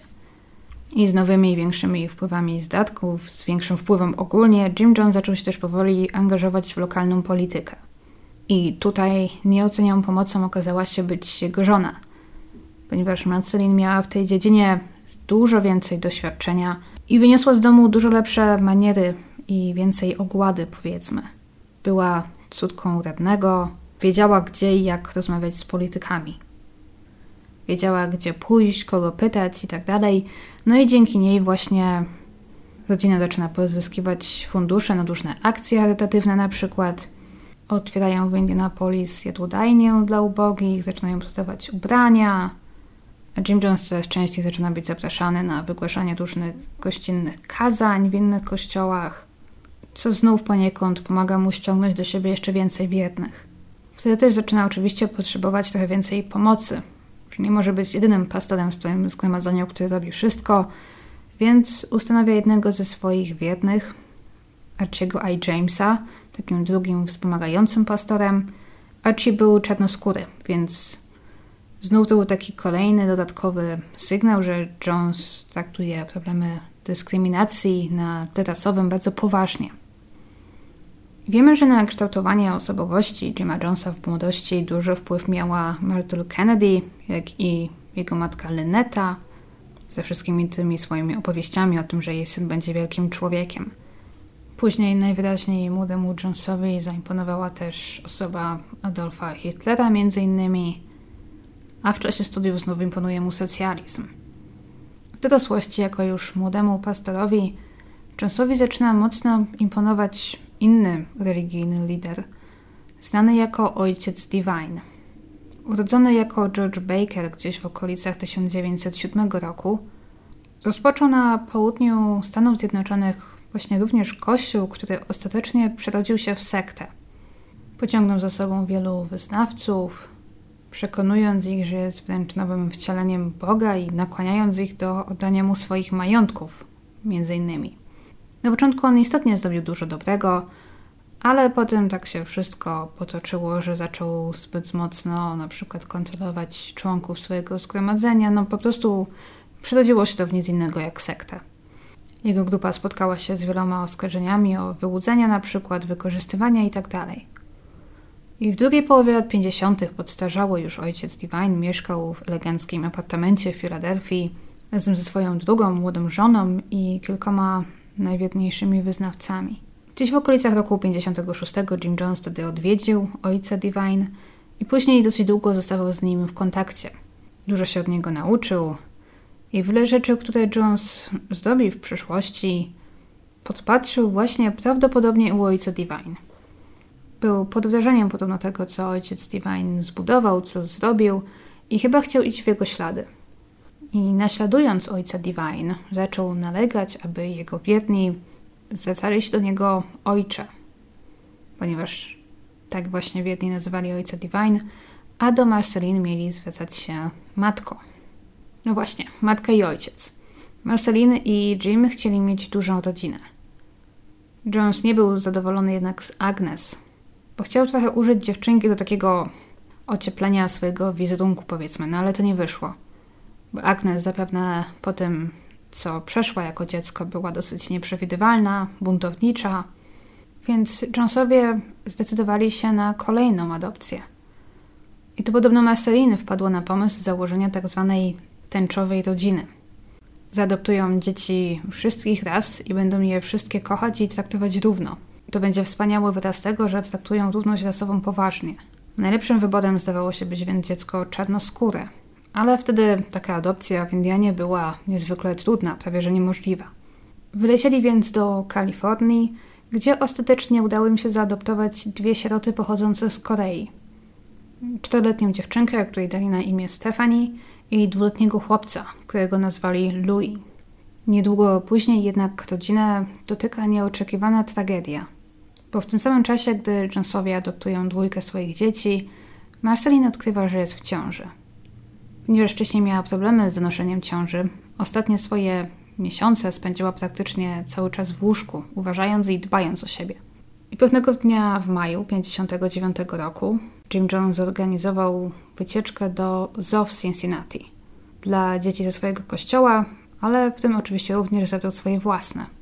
Był to chłodny, deszczowy dzień, ale wycieczka mimo to się odbyła. Marceline nie pojechała, ponieważ była w zaawansowanej ciąży, a że wszyscy mieli wrócić późno, no to poszła wcześniej spać. I według jej późniejszej opowieści, w którymś momencie w nocy obudziło ją pukanie i wołanie z werandy – Wstała, poszła zobaczyć, co się dzieje i zastała ich małą córkę Stefani, próbującą dostać się do środka. Zaspana Marceline zapytała, co on tutaj robi, co się dzieje, gdzie jest jej tata, a Stefani odpowiedziała tylko: Oboki potrzebuje mamy i taty. Marceline nie miała pojęcia, o czym jej dziecko mówi, czym jest to oboki i co się dzieje, ale nie miała też na to wszystko siły, więc pogoniła dziewczynkę do łóżka i sama poszła spać. Nad ranem obudził ją niezwykle poważnie wyglądający Jim, aby powiedzieć jej, że Stefani nie żyje. Gdy wracali wieczorem z Cincinnati, w samochód, w którym była Stefani, uderzył pijany kierowca. Dziewczynka zginęła na miejscu. Jim całą noc spędził w szpitalu na identyfikacji zwłok i innych formalnościach. Marceline odparła na to, że to nieprawda. Stefani wróciła przecież do domu ubiegłego wieczoru. Sama ją wpuściła i zaprowadziła do łóżka. W pokoju dziewczynki oczywiście nikogo nie było. Marceline i Jim uznali zatem, że ta wizja, czy sen Marceline, czy co to nie było, musi mieć jakieś znaczenie. Że duch Stefani przyszedł do Marcelina, by jej coś powiedzieć. Męczyło ich to zdanie. Oboki potrzebuje mamy i taty. Skontaktowali się jakiś czas później z agencją adopcyjną w Kalifornii i odkryli, że Stefani miała starszą siostrę, oczekującą wciąż na adopcję. Sześcioletnią dziewczynkę imieniem Oboki. Uznali to więc za znak i zaadoptowali dziewczynkę. Dali jej na imię Suzanne. Z pogrzebem biednej Stefanii w Indianie mieli mnóstwo problemów. Domy pogrzebowe nie chciały się wtedy w ogóle zająć przygotowaniem pogrzebu azjatyckiej dziewczynki. To zadanie w końcu zlecono czarnoskóremu pracownikowi. I Stefanii zgodzono się wtedy pochować tylko na tak zwanej czarnej części cmentarza, czyli takiej najbiedniejszej i najbardziej zaniedbanej. Jim Jones na pogrzebie podobno płakał, był mocno poruszony i oburzony tym, jak jego córka została potraktowana po śmierci. A trzy tygodnie zaledwie po pogrzebie Marceline urodziła zdrowego chłopca. Zdecydowano się dać mu na imię Stefan, pisane przez A na końcu, a nie E, jak jest bardziej powszechne, i tym sposobem jakoś tak uhonorować Stefani. Jonesowie mieli więc już czwórkę dzieci, zaadoptowaną Agnes, Liu i Suzanne oraz biologicznego Stevena. Na tym jednak nie poprzestali, bo w 1961 roku w końcu udało im się adoptować piąte dziecko, tym razem czarnoskóre niemowlę, tak jak im właśnie zależało. Byli podobno pierwszą parą w historii Indiany, a według niektórych nawet pierwszą parą w ogóle w historii Stanów Zjednoczonych, która czegoś takiego dokonała, która zaadoptowała dziecko o czarnym kolorze skóry. Chłopcu dano na imię James Warren Jr., którego też wszyscy zaczęli nazywać zwykle Jimem Juniorem. Pomimo kilku osobistych tragedii, Jim Jones i jego kościół rósł w siłę. W podobnym czasie Jones został nominowany przewodniczącym Komisji Praw Człowieka w Indianapolis. Brzmi ładnie, ale nie była to wtedy posada ani prestiżowa, ani dobrze płatna. Podniosła jednak pewność siebie Jima Jonesa i dała mu więcej motywacji i kolejny powód, aby działać dalej. I znów, wiele złego można powiedzieć o tym wszystkim, co on zrobił w późniejszych latach, ale na przełomie lat 50. i 60. w Indianapolis nie można zaprzeczyć, że on zrobił wiele dobrego i że nawet niektóre z jego pomysłów były całkiem genialne. Otrzyma nawet nagrodę imienia Martina Luthera Kinga za swoje działania przeciwko rasizmowi. Ale w czasach, o których teraz mówimy w Indianapolis, czarnoskórzy ludzie musieli mieć nie tylko swoje kościoły, ale też sklepy, swoje restauracje, mogli siedzieć tylko w określonych miejscach w autobusie na przykład. Teraz to brzmi prawie jak film science fiction, ale to było naprawdę stosunkowo niedawno. I było w Indianapolis mnóstwo restauracji dla białych, jak to się mówiło, restauracji, które odmawiały obsługi czarnym klientom. I Jones usiłował to zmienić. Na przykład zapraszał na obiad do restauracji grupę, taką mieszaną grupę przyjaciół, zarówno białych, jak i czarnych. I gdy odmawiano im obsługi, a zazwyczaj odmawiano, odchodził, ale potem wracał, zwykle sam, i wracał prawie codziennie, próbując nakłonić właściciela do zmienienia zdania. Na początku prośbą i przekupstwem mówił o tym, że jeżeli właściciel zgodzi się obsługiwać Afroamerykanów, to Jones zacznie mu podsyłać nowych klientów i biznes na tym zyska. A jeżeli to nie działało, to groził, że przyprowadzi ze sobą pod restaurację swoich wyznawców, a miał ich już wtedy setki, i rozpoczną pod restauracją strajk, skutecznie odstraszając wszystkich klientów. Do żadnego strajku nigdy nie doszło, ponieważ restauratorzy istotnie się godzili. I Jones zaczął podsyłać ich swoich wyznawców, często dając im pieniądze z datków, aby coś tam sobie zjedli. I zwykle podsyłał ich też poza godzinami szczytu, gdy restauracje i tak świeciły pustkami. Poza tym jego zgromadzenie wydawało też różne ulotki, gazetki, w których informowano o miejscach, które na przykład nie dyskryminują czarnych. I dzięki temu wszystkie te biznesy zaczęły istotnie, tak jak Jones obiecał, notować zwiększone dochody i zaczęły się cieszyć większą popularnością. Więc do tego wszystkiego zaczęli dołączać kolejni właściciele małych biznesów, sklepów, kolejne restauracje. Gdy w grę wchodził większy zarobek, to nagle wszystkie uprzedzenia rasowe przestawały istnieć.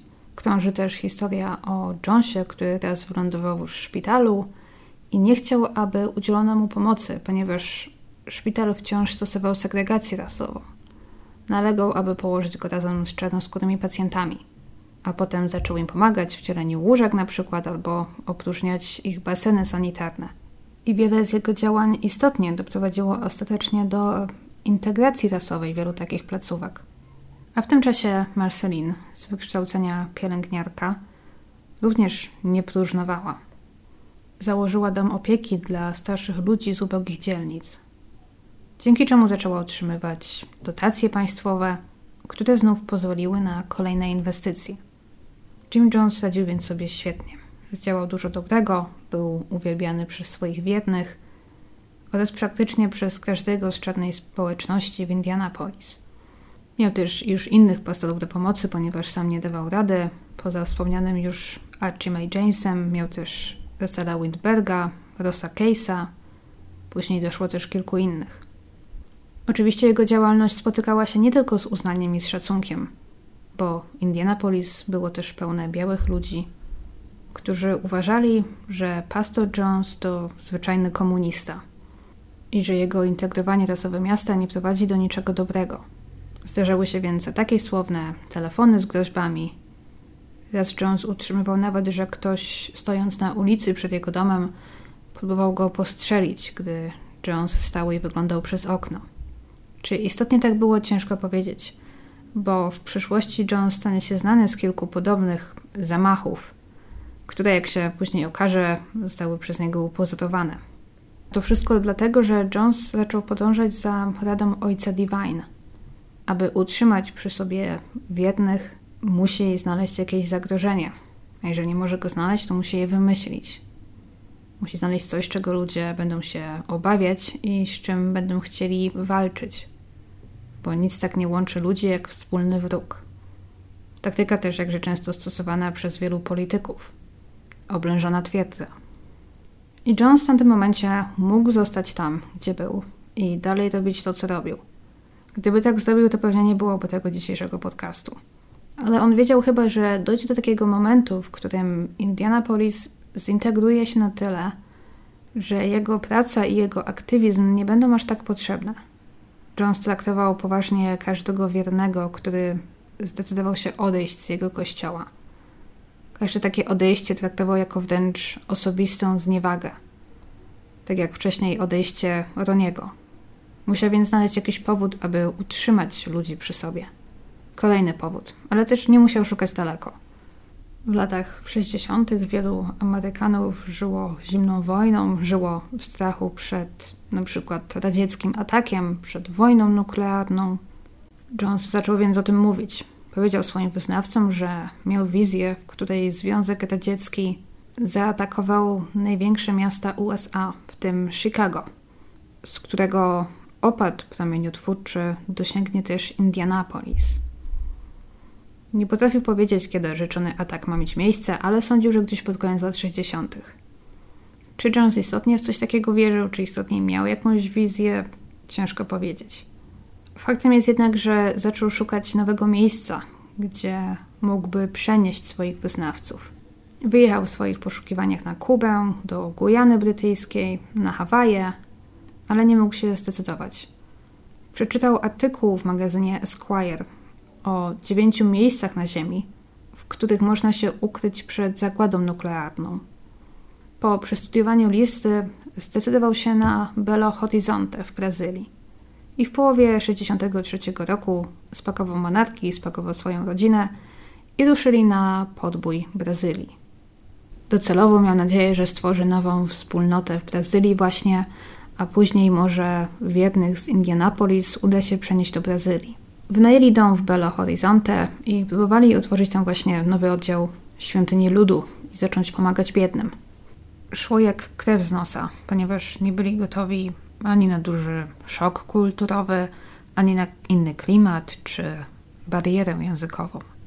Jedyne, co tak naprawdę Jim Jones później przywiózł z Brazylii, to historię, którą potem przez długie lata powtarzał swoim zwolennikom. Podobno podczas swojej pracy charytatywnej w Belo Horizonte poznał żonę jakiegoś dyplomaty. Kobieta zaproponowała przekazanie 5 tysięcy dolarów na rzecz sierocińca, ale nie za nic. W zamian miała chcieć seksu z Jonesem. Ten nie chciał tego robić, ponieważ to grzech, ale ponieważ w grę wchodziło dobro sierot, to był gotowy się poświęcić. Ostatecznie przy błogosławieństwie i zgodzie Marcelin poszedł na ten układ. I sierociniec otrzymał jakże potrzebne pieniądze. John z jakiegoś powodu często później opowiadał właśnie tę historię i zawsze podkreślał, jakie to było wielkie poświęcenie z jego strony. No ale Brazylia była niewypałem i pod koniec 1963 roku Jones zarządził powrót do Indianapolis. W szczególności, że doszły go słuchy, że jego zgromadzenie, pozostawione pod opieką wtedy pozostałych pastorów, traci na sile bez obecności charyzmatycznego założyciela. Jones jedzie więc, aby pozbierać wszystko do kupy. Ale dalej nie miał zamiaru pozostawać w Indianapolis na dłużej. Dalej opowiadał o swojej wizji ataku na największe amerykańskie miasta. Uważał, że tym razem do ataku dojdzie w połowie lipca 1967 roku.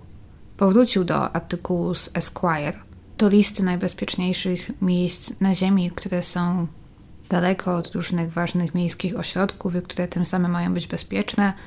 I tym razem jego uwaga skierowała się na miasteczko Eureka w północnej Kalifornii. Z tym, że to było miasteczko zamieszkane głównie przez ludzi białych.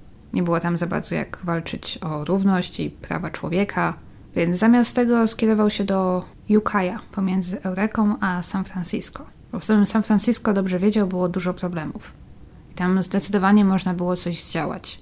Poza tym w Ukiah znajdowała się już spora społeczność ewangelicka, która również odłączyła się od swojego kościoła i na ponad tysiącach akrów pod Ukiah stworzyli taką swoją własną, prawie że samowystarczalną osadę.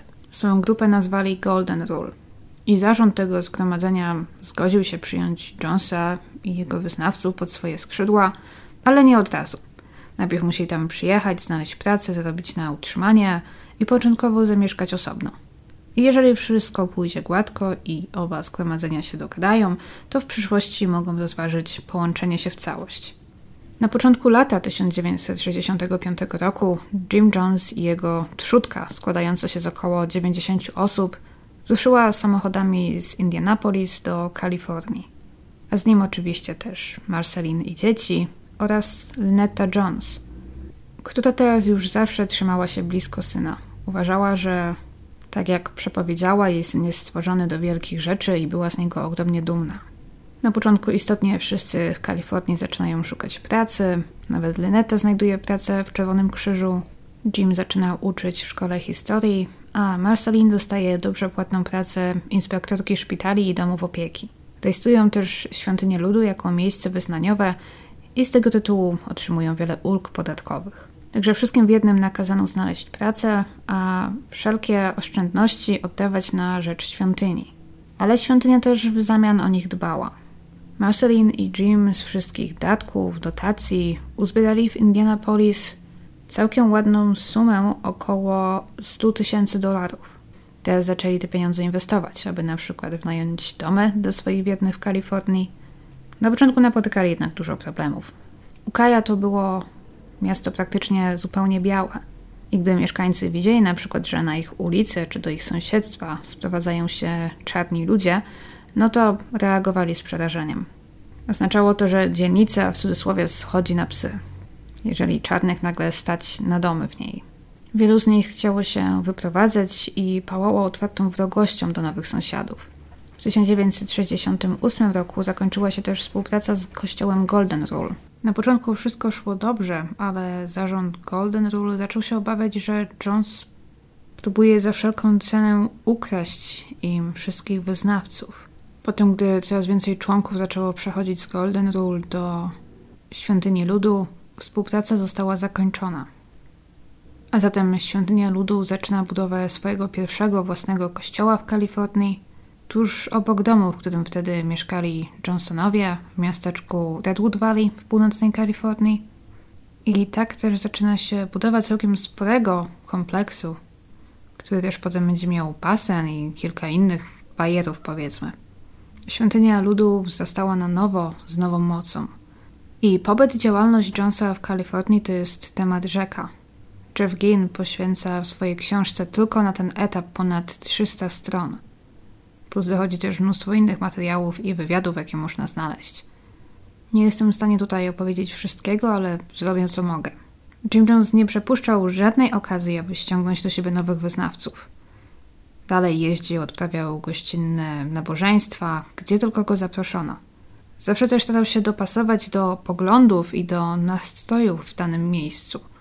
Jeżeli na przykład przemawiał przed czarną społecznością, no to mówił głównie o integracji rasowej. A jeżeli mówił przed białymi, na przykład z białych dzielnic, no to mówił o potrzebie walki z biedą i o wyzysku amerykańskiego rządu. A tam, gdzie uważał, że ludzie to kupią, odstawiał też te swoje uzdrowienia z kurzymi podrobami. A na przykład po śmierci Martina Luthera Kinga w 1968 roku zapakował swoich wiernych do samochodów i pojechali na mszę w jego intencji w czarnym kościele w San Francisco. Pastorzy i wierni byli tam wtedy pod takim wrażeniem, gdy nagle na nabożeństwo weszła setka ludzi, zarówno białych, jak i czarnych. Także w końcu zaprosili Jonesa, aby przemówił pod koniec. Ten oczywiście wykorzystał okazję i zaprosił wszystkich na mszę u nich w Redwood Valley następny weekend. Podziałało. W następną niedzielę zajechało do nich kilka autokarów wypełnionych Wietnamie z San Francisco. Kilku z nich później zresztą dołączyło do zgromadzenia. To była kolejna taktyka Jonesa. Okazywać wszystkim współczucie, sympatię, zawsze być gotowym do pomocy. Jeżeli ludzie zobaczą i docenią, jak uczynni są członkowie świątyni, sami przyjdą, chociażby z ciekawości.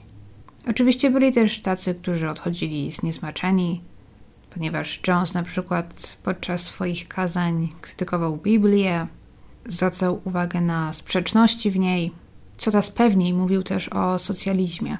Na początku zupełnie unikał tego określenia. Skupiał się na mówieniu o nierównym podziale dóbr na świecie, wyzysku klasy niższej, dyskryminacji, coś z czego oczywiście większość jego wiernych się identyfikowała. Ale gdy nazywał te swoje poglądy socjalizmem, to byli tacy, którzy odchodzili. Inni natomiast nie mieli nic przeciwko. Idea albo im się podobała, albo w ogóle ich nie obchodziła, za to podobały im się uzdrowienia albo pomoc i gościnność członków świątyni. Wszystkie pieniądze ze składek inwestowano dalej. Świątynia z czasem, poza domami opieki, otworzyła też pralnię, drukarnię, sezonisko dla dzieci. Zakupili z czasem flotę autobusów, która woziła ich na różne kazania i zgromadzenia. Zawsze starano się zostawić trochę pustych miejsc w autobusach, na wypadek, gdyby znaleźli się tacy, którzy chcieliby wrócić razem z nimi i do nich dołączyć. Datki to też nie były jedyne źródło dochodu. Wiedni, którzy wciąż pracowali poza świątynią, musieli oddawać na jej rzecz jakiś procent tych swoich całych zarobków. Oficjalnie to niby miało być za łaska, ale minimum 10%, preferowano więcej, najlepiej 15 czy 20. Byli i tacy, którzy oddawali 30% albo i więcej. Z czasem będą i tacy ludzie, którzy oddadzą świątyni zupełnie wszystko i nawet przepiszą na Jonesa swoje nieruchomości. Mogli sobie na to pozwolić, ponieważ świątynia w tamtym czasie już zaczęła zapewniać wszystkim miejsce do zamieszkania, jedzenie, wszystkie podstawy, jakich potrzebowali. Jones zaczął wdrażać w życie taki swój pomysł o takiej komunie, gdzie Wszyscy oddają to, co mają, a później jest to równo pomiędzy nich dzielone. Świątynia ludu kupowała coraz więcej budynków w Red Valley, Stworzyli ośrodek dla młodzieży, która na przykład uciekła z domu i nie miała się gdzie podziać, ośrodek leczenia uzależnień, a na przełomie lat 60. i 70. uzależnionych nie brakowało. I wielu z takich młodych ludzi, którzy właśnie skorzystają wtedy z pomocy świątyni, później z nimi zostanie, ponieważ zwyczajnie nie mieli się gdzie podziać. I tak poza tym mieli wrażenie, że skoro udzielono im pomocy, to teraz muszą się jakoś odwdzięczyć. Także Jim Jones i przede wszystkim konto bankowe Świątyni Ludu rosło w siłę. Tych pieniędzy z czasem było tyle, że Jones musiał zacząć powoli wywozić te pieniądze z kraju i umieszczać na różnych zagranicznych rachunkach. Do dziś różne rzeczy można przeczytać o tym, ile w szczytowym momencie wyniosło odwożone w ten sposób pieniądze. Szacuje się, że mogło to być około 30 milionów dolarów. Na początku lat 70. świątynia ludu też rozszerzyła swoje wpływy na praktycznie całą Kalifornię. Mieli swoje kościoły, czy może oddziały tych kościołów w wielu kalifornijskich miastach. Największe było oczywiście w San Francisco i w Los Angeles. Jim Jones był wtedy powszechnie szanowany i znany również wśród polityków. W szczególności mniejsi, lokalni politycy gdzieś tam no, interesowali się znajomością z nim. Ponieważ Jones miał tylu wyznawców w Kalifornii, że jeżeli wspomniałby w którymś momencie, że popiera jakiegoś tam konkretnego kandydata do, na burmistrza na przykład, no to ten od razu zyskiwał setki głosów jego wiernych. I no jak na razie nie brzmi to najgorzej ludzie przekazujący swoje majątki świątyni Jones lokujący miliony dolarów gdzieś za granicą, no to brzmi niepokojąco, ale mimo wszystko w całej tej jego historii i działalności do tego momentu rysuje się całkiem sporo plusów. Jeżeli chcemy gdzieś narysować granicę, gdzie na pewno to całe zgromadzenie Jonesa przerodziło się w nic innego jak w sektę i gdzie Jones zaczął coraz bardziej tracić kontakt z, z rzeczywistością i mocno nadużywać swojej władzy, to byłoby to gdzieś zapewne w roku 1969. Jak dotychczas dużo dobrego o nim powiedziałam, a to dlatego, że wszystko to, co najgorsze, zostawiłam sobie na koniec. Marceline od dziecka miała problemy z kręgosłupem, a po urodzeniu dziecka wszystko jej się jeszcze pogorszyło. Zdarzały się dni, kiedy w ogóle nie była w stanie podnieść się z łóżka. Z tego powodu też praktycznie w ogóle nie mogła współżyć z mężem. I Jim Jones, pomimo że pełen współczucia dla stanu żony, nie miał zamiaru rezygnować z seksu. W tamtym czasie już jego kościół był pełen zarówno kobiet, jak i mężczyzn zakochanych w nim po uszy. Każdy z nich byłby zachwycony, gdyby pastor okazał im zainteresowanie. I gdzieś w 69 roku właśnie, gdy przypadała zresztą ich 20. rocznica ślubu, Jones oświadczył żonie, że teraz część nocy będzie spędzał z 24-letnią Carolyn Moore-Layton. Wybór kochanki trochę dziwił na początku. Carolyn nie uchodziła ani za szczególnie atrakcyjną i miała raczej opinię ponurej i niedostępnej. Poza tym była mężatką. Do kościoła dołączyła rok wcześniej, razem ze swoim mężem, Ladem Laytonem. I w ogóle to, jak dowiedzieli się o świątyni ludu, to był zupełny przypadek – oni byli zwyczajnym, normalnym małżeństwem pracującym, mieszkającym w Kalifornii i pewnego popołudnia wyszli na spacer. Zaszli się trochę daleko i gdy tak wracali, wlekli się drogą zmęczeni, to zatrzymał się właśnie samochód z jakąś rodziną w środku i kierowca zapytał właśnie, czy może nie potrzebują, aby ich podwieźć. Ci na te propozycje oczywiście bardzo chętnie przystali i okazało się właśnie, że podwiózł ich wtedy nikt inny jak Jim Jones ze swoją rodziną, Podczas takiej uprzejmej rozmowy oczywiście opowiedział im o swoim kościele, no i oni uznali, że w takim razie w ramach takiego podziękowania za to, że ich uratował, że ich podwiózł do domu z tego długiego spaceru, uznali, że po prostu przyjdą w niedzielę na jego nabożeństwo. I zostali. W przyszłości staną się jednymi z najbardziej zaufanych członków kościoła Jonesa. I Jim Jones też zdołał ich jakoś tak omotać, że Karolyn nie tylko zgodziła się zostać jego kochanką, Wmówił jej, że taka jest wola Boża, że musi zastąpić Marceline, gdy ta nie domaga i tak dalej. Ale przekonał też do tego Latego Laytona, który rozwiódł się z żoną, aby Karolyn mogła pełnić rolę kochanki Jonesa, ale pozostał w kościele i niedługo później ożenił się z Karen Tau, inną członkinią wspólnoty, z którą tak gdzieś tam Jones go właśnie zeswatał Karen była bardzo atrakcyjna, więc to niby miała być taka, nie wiem, nagroda dla Laytona za to, że zgodził się rozwieść z żoną. Wszyscy żyli więc razem i o dziwo się dogadywali. Marceline oczywiście nie była tym układem zachwycona, ale też jakoś w końcu dała się przekonać. Wciąż zajmowała najważniejsze miejsce u boku Jonesa i wciąż dla wszystkich była matką, jak to się do niej zwracano. I romans z Caroline Layton na początku był utrzymany w tajemnicy, ale po latach już praktycznie wszyscy członkowie wspólnoty o nim wiedzieli. Jones nawet namawiał dzieci, aby zwracały się do Caroline mamo. Caroline i Larry Layton byli nauczycielami, gdy dołączyli do świątyni. Oboje byli wykształceni, a mimo to dali się tak omotać. A Jim Jones w szczególności doceniał i wyróżniał wiernych, którzy sprowadzali do świątyni kolejnych. Czasem więc do świątyni ludu dołączały i całe wielopokoleniowe rodziny, które oddawały swojemu zgromadzeniu wszystko, co miały i wprowadzały się, aby żyć w takiej, ich, takiej małej komunie w Kalifornii.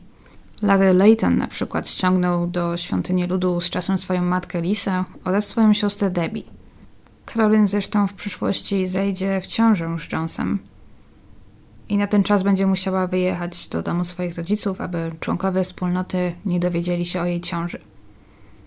Gdy wróciła z dzieckiem, to nikomu nie wytłumaczyła, czyje to dziecko jest i skąd się wzięło, ale znów wiele osób domyśliło się, czyje to dziecko może być, ponieważ nadano mu na imię Jim John, a wszyscy przezywali go Kimo.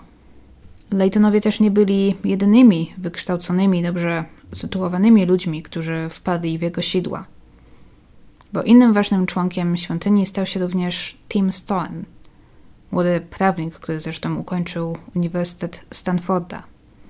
Tim po raz pierwszy miał styczność ze świątynią ludu, gdy jako 29-latek zaczął pracę w charytatywnej organizacji, gdzie udzielano porad prawnych dla ubogich i szukał kogoś, kto tanio wyremontuje jego biuro tak, aby przystosować je do pracy.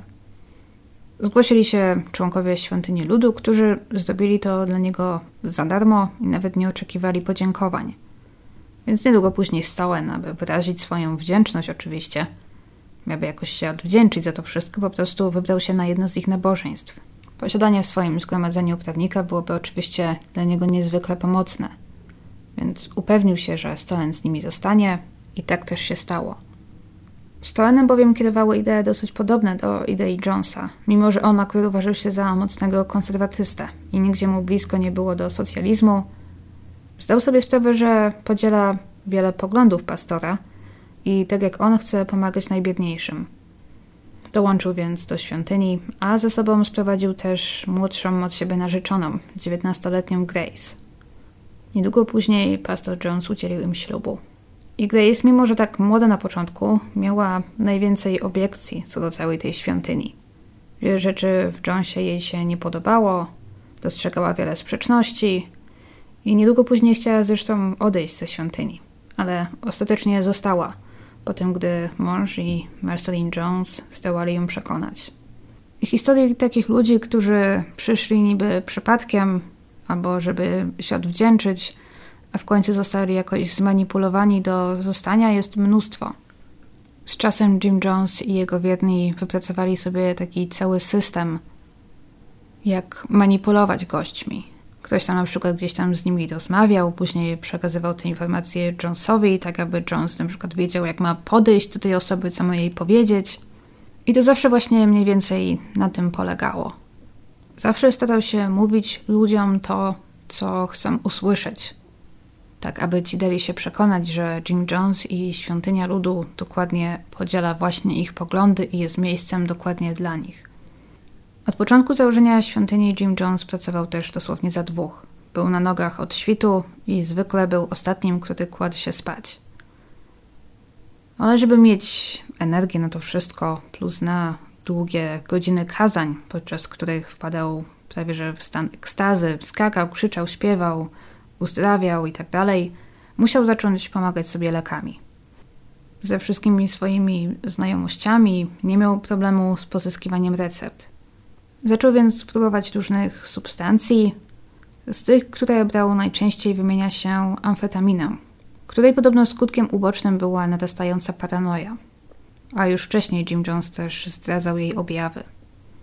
Coraz bardziej bał się, że ktoś dokona na niego zamachu, bał się, że ktoś będzie mu chciał odebrać władzę, że rząd amerykański knuje, aby zniszczyć jego mały socjalistyczny projekt itd. Tak Wszystkie te stymulanty, jakie brał, powodowały znów, że wieczorami nie mógł się zrelaksować i zasnąć. Zaczął więc znów brać leki nasenne i uspokajające na noc. I tak wyglądała też większość dni w ostatnich latach jego życia. Rano wstawał otumaniony lekami nasennymi, więc brał coś na pobudzenie, aby mieć energię do roboty. A wieczorem, by móc wypocząć, znów brał coś na uspokojenie. I tak w koło Macieju. Zaczął nosić ciemne okulary przeciwsłoneczne, praktycznie 24 godziny na dobę. Rzadko był bez nich widziany i stały się wręcz jego znakiem rozpoznawczym. Podobno tłumaczył niektórym wiernym, że nosi okulary, aby ich chronić, ponieważ jego moce są tak potężne, że mogą zranić kogoś, kto popatrzy mu w oczy trochę za długo. Ale znów to oczywiście była historia opowiadana tylko tym wiernym, którzy byliby skłonni w coś takiego uwierzyć. Ponieważ w jego najbliższym gronie oczywiście była masa osób, które dokładnie wiedziały, że te wszystkie jego opowieści o nadprzyrodzonych mocach i ta jego zdolność do uzdrawiania czy czytania w myślach to jest sprytne oszustwo. Ale że popierali cel, który mu przyświecał, no to gdzieś tam po prostu właśnie uważali, że cel uświęca środki, więc jeżeli Jones potrzebuje uciekać do takich sztuczek, aby ściągać do siebie więcej wyznawców, no to niech tak będzie. Paranoja i podejrzliwość Jonesa skutkowały też wzmocnieniem obrony kościoła. Najbardziej zaufani wierni otrzymali broń i mieli pełnić funkcję ochroniarzy. Wszystko legalnie, oczywiście, z właściwymi pozwoleniami itd. Tak Poza tym teraz już nie każdy mógł od tak dołączyć do świątyni. Jones albo jego najbardziej zaufani wierni robili właśnie wywiad, aby upewnić się, że nowy zainteresowany nie jest na przykład jakimś szpiegiem. Z czasem też związek Jonesa z Carolyn Layton przestał mu wystarczać. Po kilku latach i potem, gdy Carolyn urodziła dziecko, ich związek zaczął przypominać stare dobre małżeństwo. Jim stracił nią zainteresowanie i Carolyn powoli stała się taką drugą Marceline, drugą matką. Osobą bardzo ważną w świątyni, obie zasiadały tam w różnych radach świątyni i tak dalej, miały duży udział w podejmowaniu decyzji, ale Jim Jones zaczął szukać nowych doświadczeń seksualnych. Na jakiś czas zainteresował się Karen Layton, drugą żoną Larry'ego Laytona, a więc Jones najpierw odebrał mu Carolyn, a później w pewnym sensie go nagrodził, swatając go z najatrakcyjniejszą kobietą w świątyni. Ale kilka lat później sam się zainteresował atrakcyjną Karen i zaczął i z Karen sypiać. Ale było to krótkotrwałe, ponieważ niedługo potem przerzucił się na inne kobiety. Wiele z nich było oczywiście zachwyconych uwagą ojca, nawet jeżeli miał być to tylko jednorazowy seks. Inne znów Jones musiał przekonywać, czy raczej może nimi manipulować. Wmawiał im, że to będzie dla nich dobre, że robi im tym przysługę, ponieważ seks z kimś takim jak on, o nadludzkich mocach, kimś, kto jest prawie Bogiem, będzie dla nich dobry, będzie dla nich wręcz nagrodą. Ale w niektórych przypadkach posuwało się do czegoś, czego nie można nazwać inaczej, jak gwałt. Debbie Layton, siostra Larego, później powie, że Jones kilka razy uprawiał z nią seks, nigdy tak naprawdę nie prosząc o zgodę. Po raz pierwszy wykorzystał ją, gdy miała 19 lat. Debbie była zbyt przerażona, aby coś powiedzieć, czy aby zareagować w jakikolwiek sposób. To był w końcu pastor Jones, ojciec, którego wszyscy tak szanowali i wszyscy mu ufali. W tym przecież jej matka, brat, bratowa, i nie wiadomo, ile dokładnie kobiet w ten sposób Jones wykorzystał. Wiele z nich zebrało te tajemnice ze sobą do grobu. Wiadomo o przynajmniej jednym przypadku, w którym Jones wykorzystał dziewczynę zaledwie 14-letnią. Cała jej rodzina była członkami świątyni i gdy odkryli, co się stało, spakowali się, zabrali córkę i odeszli. Nigdy jednak nie zgłosili sprawy na policję. Są też znane historie kobiet, które zaszły z Jonesem w ciążę i były zmuszone przez niego dokonać aborcji. Ale Jones też nie ograniczył się tylko do kontaktów z kobietami. Nigdy pewnie nie nazwałby się otwarcie biseksualnym, ale uprawiał również seks z mężczyznami ze świątymi. Ze wszystkimi, którzy okazali mu zainteresowanie. Jones chadzał też do różnych miejscówek popularnych wśród homoseksualnych mężczyzn. Raz został aresztowany za, jak to opisano, obsceniczne zachowanie w kinie, które było takim częstym właśnie miejscem schadzek dla gejów w Los Angeles. Został aresztowany wtedy przez policjanta z obyczajówki, który udawał geja, ponieważ rzeczywiście wciąż mówimy o czasach, kiedy za homoseksualizm można było wylądować w areszcie. Jones nawiązał też romans z Grace Stoen, co było ryzykownym krokiem, ponieważ jej mąż Tim był jego jedynym prawnikiem. Więc cokolwiek Jones robił, jakąkolwiek decyzję podejmował, inwestycje, zawsze konsultował się i zawsze robił to przy pomocy właśnie Tima Stoena. Nie mógł więc pozwolić sobie na stracenie tak ważnego członka społeczności, który zresztą wiedział o niej tak dużo. Zaczekał więc na właściwy moment i gdy w ich małżeństwie nie działo się najlepiej, wykorzystał okazję. Tim Stoen, który zresztą też miał jakiś tam swój inny romans na boku, ustalił w końcu razem z żoną, że będą żyć w otwartym związku. Na początku 1972 roku Grace urodziła dziecko, którego ojcem najprawdopodobniej był Jim Jones. Ale pomimo wszystkich tych romansów, Marceline wciąż była oficjalną żoną Jonesa. Wciąż miała najwięcej do powiedzenia w wielu kwestiach. Nadszedł jednak moment, kiedy i ona miała dość. Pewnego razu oświadczyła mężowi, że zabiera dzieci i odchodzi. Wciąż pracowała wtedy na pełen etat, wciąż sporo przebywała poza świątynią i wcale nie była ślepa na wiele rzeczy, które w świątyni jej się nie podobały. Zaczynała coraz dokładniej dostrzegać wady i problemy męża. Poza tym poznała w pracy jakiegoś psychologa, w którym się zakochała i chciała do niego odejść. Dla Jonesa byłby to ogromny cios, zarówno dla niego, jak i dla społeczności. Marceline była w kościele bardzo ważną osobą, praktycznie drugą najważniejszą osobą zaraz po nim, więc nie mógł pozwolić jej odejść. Zapowiedział, że odbierze jej dzieci i nie pozwoli się z nimi widywać. Ale Marceline dalej była gotowa odejść i była gotowa walczyć w sądzie o dzieci, jeżeli zajdzie taka potrzeba. Ostatecznie więc mąż zaczął jej grozić, sugerując, że jeżeli tak uczyni, to może jej się przydarzyć jakiś wypadek. I to Marceline wystraszyło nie na żarty.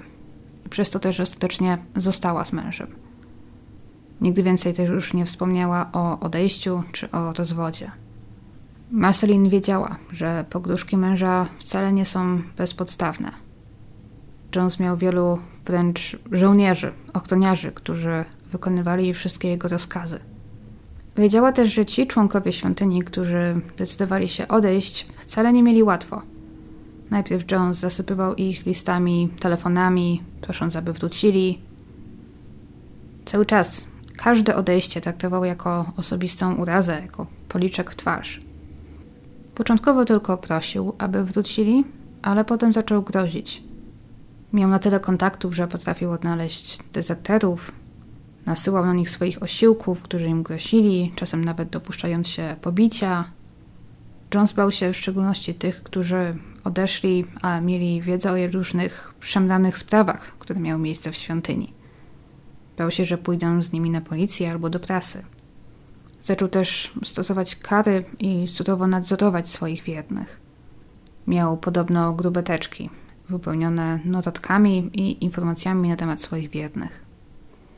I gdy ludzie nie dostosowywali się do wyznaczonych przez niego zasad, jak na przykład zakaz palenia, zakaz picia alkoholu, czy przekazywania wszystkich swoich oszczędności na świątynię, to dotykały ich kary, w tym kary cielesne, często wymierzone zresztą przez samego ojca. Raz na przykład podczas zebrania jakiejś rady Jones nakazał jednej z kobiet rozebrać się do naga i stać tak do końca zebrania za jakieś przewinienie. W innym wypadku jakąś związaną kobietę wrzucono do basenu, wyciągając ją w ostatniej chwili. I takie i podobne kary oczywiście powodowały, że ludzie od czasu do czasu od niego odchodzili. Jedni uciekali, drudzy wprost ogłaszali, że chcą odejść. W niektórych wypadkach Jones nie miał wyboru. Ci ludzie wciąż mieli na przykład pracę czy szkołę poza świątynią. nie mógł ich tam uwięzić, ktoś w końcu przyszedłby ich szukać.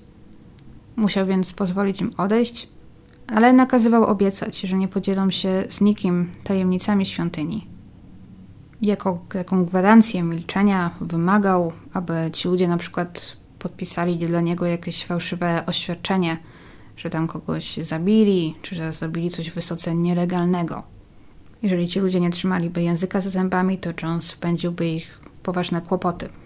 Jednej kobiecie nawet kazał przed odejściem potrzymać w dłoni pistolet, który potem zapakowano do plastikowej torebki. Jeżeli ta kobieta coś komuś powie, to członkowie świątyni wykorzystają tę broń w jakimś przestępstwie i ją wrobią. Z tych wszystkich powodów świątynia ludu zaczęła oczywiście interesować prasę. Tu i tam pojawiały się o nich artykuły, czasem mniej, czasem bardziej przychylne. A niektóre z nich paradoksalnie, zamiast odstraszać biednych, jeszcze ich przyciągały. Ludzie pojawiali się na nabożeństwach często z ciekawości i czasem zostawali. Znana też jest historia mężczyzny Tima Cartera, który zresztą potem odegra sporą rolę w wydarzeniach Johnstown. Carter pojawił się w Kalifornii na jednym z kazań i zdecydował się rzucić na tacę ostatnie drobne, jakie miał przy sobie. Po czym szepnął do swojej towarzyszki. Mam nadzieję, że masz pieniądze na papierosy dla nas, bo właśnie oddałem ostatnie 68 centów. Pod koniec kazania Jones wskazał na niego ze sceny i powiedział: Oddałeś mi swoje ostatnie 68 centów. Ma to dla mnie większą wartość niż ktoś bogaty, kto przekazuje 100 dolarów. Carter był w szoku. Nie było szans, aby Jones usłyszał wypowiedziane szeptem słowa. Od razu uwierzył w nadprzyrodzone moce pastora i w jego dar do czytania w myślach. Dopiero potem odkrył, że wszyscy nowo przybyli na pierwszym kazaniu byli czujnie obserwowani i podsłuchiwani. Za nim siedział wtedy jeden, w cudzysłowie, z agentów Jonesa, który zapisał podsłuchane słowa i przekazał je Jonesowi pod koniec kazania. To była zresztą jedna z ulubionych taktyk Jonesa. Bardzo efektywna. Świątynia Ludu fundowała też wielu jej młodym członkom studia.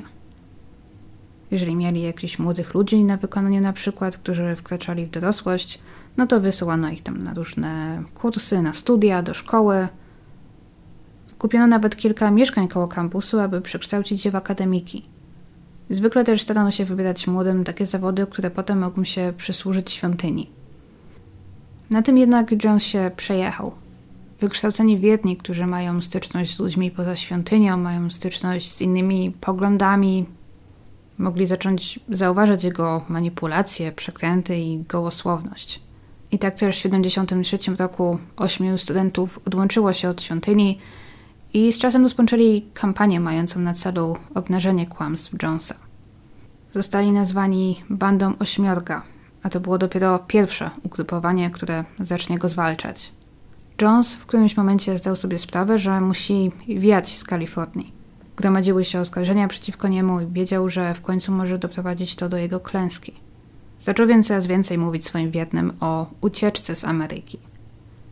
Tak jak wcześniej mówił o ataku bombowym, do którego oczywiście nigdy nie doszło, jak wiemy, ale jego wierni jakoś zdążyli o tym zapomnieć – Teraz mówił, że amerykański rząd i że ich przeciwnicy chcą ich zniszczyć.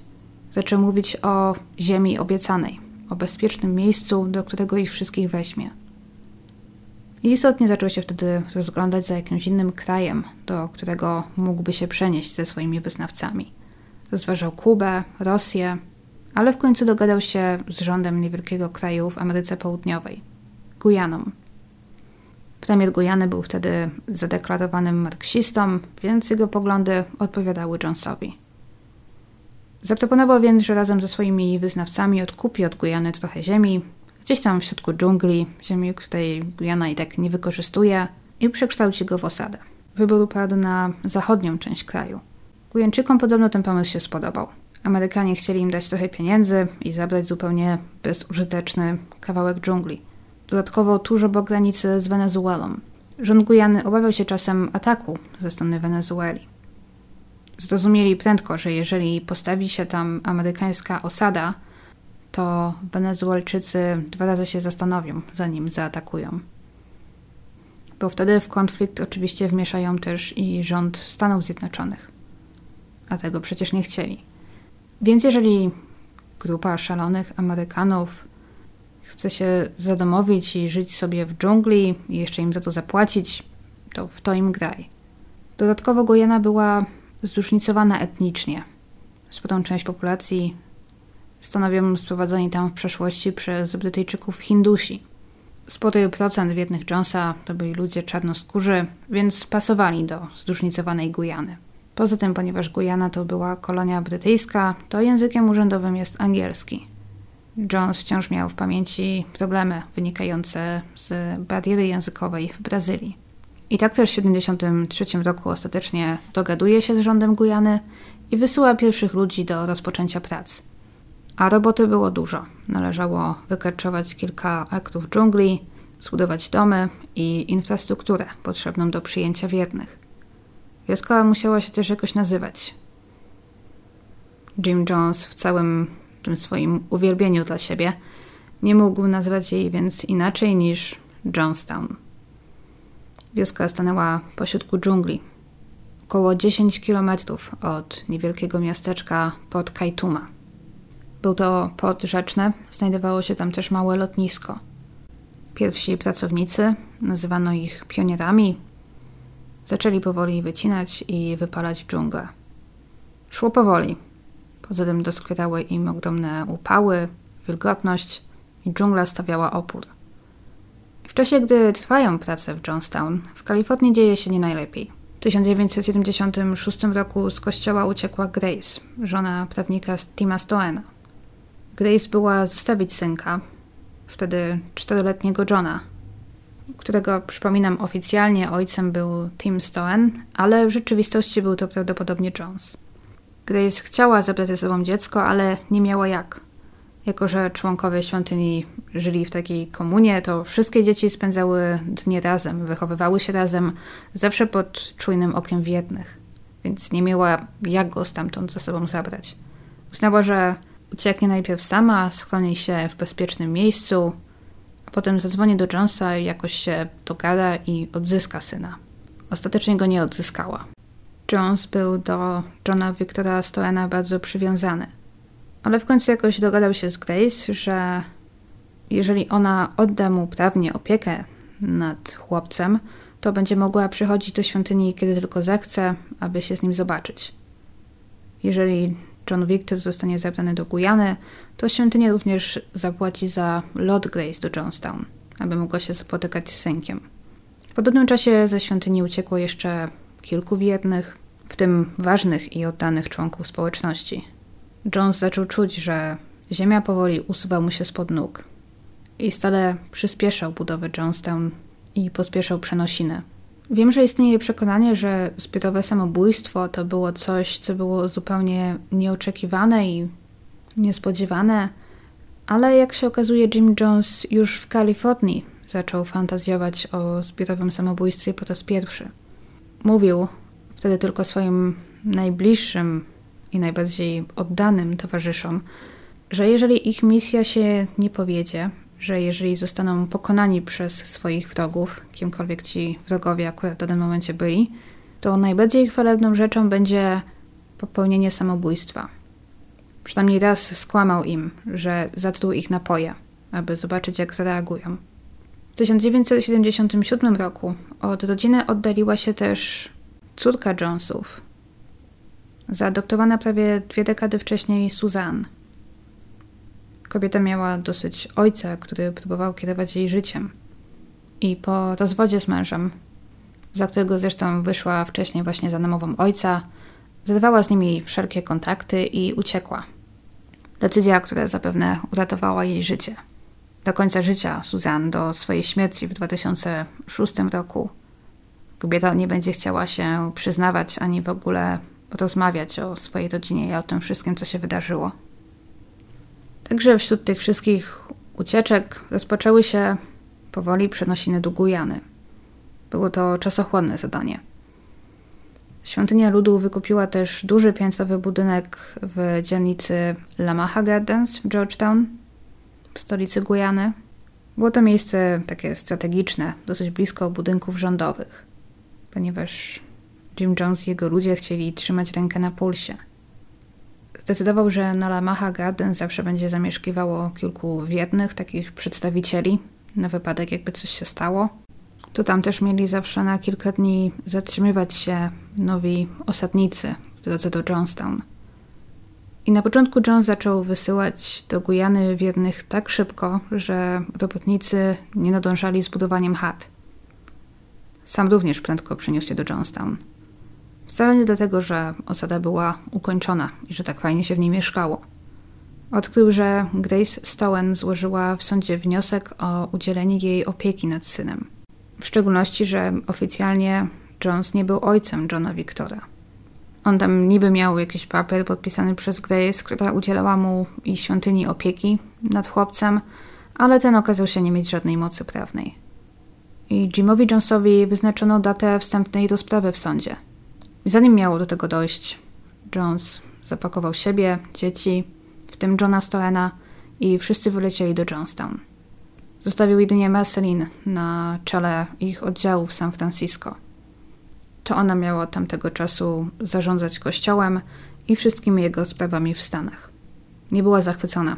Mąż wyjechał, zabierając jej dzieci, a ona została tam sama i niewiele mogła z tym zrobić. Wielu ludzi, którzy uratowali się z Johnstown, będzie potem wspominać, że przed przyjazdem Jima Jonesa osada była istotnie szczęśliwym miejscem. Rozrastała się w spokojnym tempie, mieszkańcy zaczęli zaznajamiać się z dżunglą, przyzwyczajać się do niej, przyzwyczajać się do upałów. Praca szła im coraz lepiej. Zaprzyjaźnili się też z miejscowym plemieniem rdzennych Amerykanów. A z Georgetown przysyłano jedzenie, wszystko to, czego potrzebowali do przeżycia. Świątynia kupiła też łódź, która stale krążyła pomiędzy Georgetown i Port Kaituma, przewożąc wszystkie potrzebne im zapasy. Było cicho, spokojnie, szczęśliwie, Aż tu nagle przyjechał Jones i zaczął się chaos. Zaczął wszystkich przyspieszać, wszystko pospieszać, nalegał na coraz prędsze przyjazdy wiernych. Przywiózł ze sobą swoje dzieci, również swoją matkę, która była już wtedy w dosyć podeszłym wieku. I Lynetta Jones nie zniosła najlepiej tej całej podróży, a wilgotny i gorący klimat też jej nie służyły. Zmarła ostatecznie z przyczyn naturalnych, w grudniu 1977 roku i została w Johnstown pochowana. Gdyby nie to, to i tak pożyłaby zapewne nie dłużej niż 8 miesięcy. I z założenia Johnston miał być takim samowystarczalnym projektem. Planowano uprawiać tam warzywa, najlepiej w ogóle na taką skalę, aby nadwyżkę żywności przewozić i sprzedawać w Georgetown. Ale Jones się jednak przeliczył gleby w dżungli nie były tak żyzne, jak tego oczekiwał. I częściej, aby właśnie móc jeździć i sprzedawać swoje produkty w Georgetown, musieli jeździć, aby je tam kupować.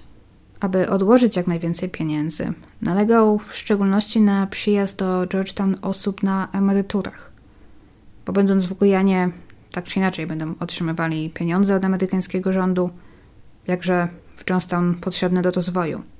A ci, którzy byli w Stanach i jeszcze pracowali, Powinni byli na razie tam zostać i pracować, aby przekazywać pieniądze na świątynię. Jones mocno wszystko kontrolował. Nalegano na przykład, aby wierni pisali listy do swoich bliskich w Stanach i aby opisywali osadę w samych superlatywach. Wszystkie listy przed wysłaniem były zresztą dokładnie czytane. Tym mozolnym zajęciem zajmowały się wtedy znana już Wam Carolyn Layton oraz jedna z najnowszych kochanek Jonesa, Maria Katsaris. Kobiety więc czytały dokładnie wszystkie listy przed ich wysłaniem i jeżeli coś im się nie podobało, to odsyłały je do poprawy, zaznaczonymi na marginesie uwagami na czerwono. Jak i również wszystkie listy przychodzące do Johnstown były wpierw otwierane i czytane, zanim przekazywano je ich adresatom. Jim Jones oczywiście zamieszkał w największej i najwygodniejszej chacie w całym Johnstown – na początku, zanim jeszcze dobudowano więcej chat i ludzi było więcej niż mieszkań, to ludzie tłoczyli się na piętrowych łóżkach w małych chatkach, ściśnięci, co było oczywiście ciężkie do zniesienia w tak wilgotnym i gorącym klimacie. A Jones mieszkał w wygodniejszej chacie razem ze swoimi dwiema kochankami, Karen Layton i Marion Katarzis oraz synami Johnem Stoenem i Kimo, synem jego i Carolyn. Ich łóżka były znacznie większe i wygodniejsze, do chaty podłączony był agregat, więc mieli tam wiatrak, lodówkę z zimnymi napojami. Nie był to może szczyt luksusu, ale w porównaniu z resztą Jones żył sobie tam całkiem dobrze. Do ich chaty przyłączony był też budynek radiostacji, więc Jones mógł kontaktować się z Johnstown lub z Marceliny w San Francisco, kiedy tylko chciał. Był tam też safe, którym to przechowywał paszporty wszystkich wiernych. Miał tam też lekarza, byłego narkomana, którego uratował w Kalifornii i którego wysłał na studia medyczne w Meksyku. Mężczyzna ten był jedynym lekarzem i zwykle miał pełne ręce roboty, ponieważ robotnicy ulegali wypadkom, doznawali udarów. Opieki wymagała też liczna populacja osób starszych. Jones sprowadził zatem więcej pielęgniarek. Poza tym lekarz był przede wszystkim odpowiedzialny za sprowadzanie narkotyków i leków dla Jonesa, które ten wtedy brał na potęgę. Poza tym zaufani wierni szmuglowali do Johnstown broń, do ewentualnej obrony, jak tłumaczył ich lider. Na początku osada oczywiście przynosiła straty, wymagała wielu inwestycji.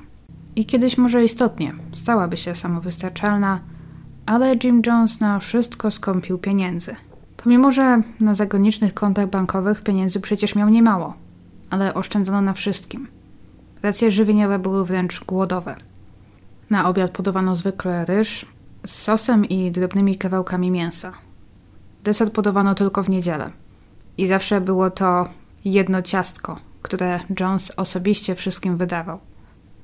Sprowadzanie jedzenia, a w szczególności mięsa z Georgetown dla setek ludzi było niezwykle kosztowne.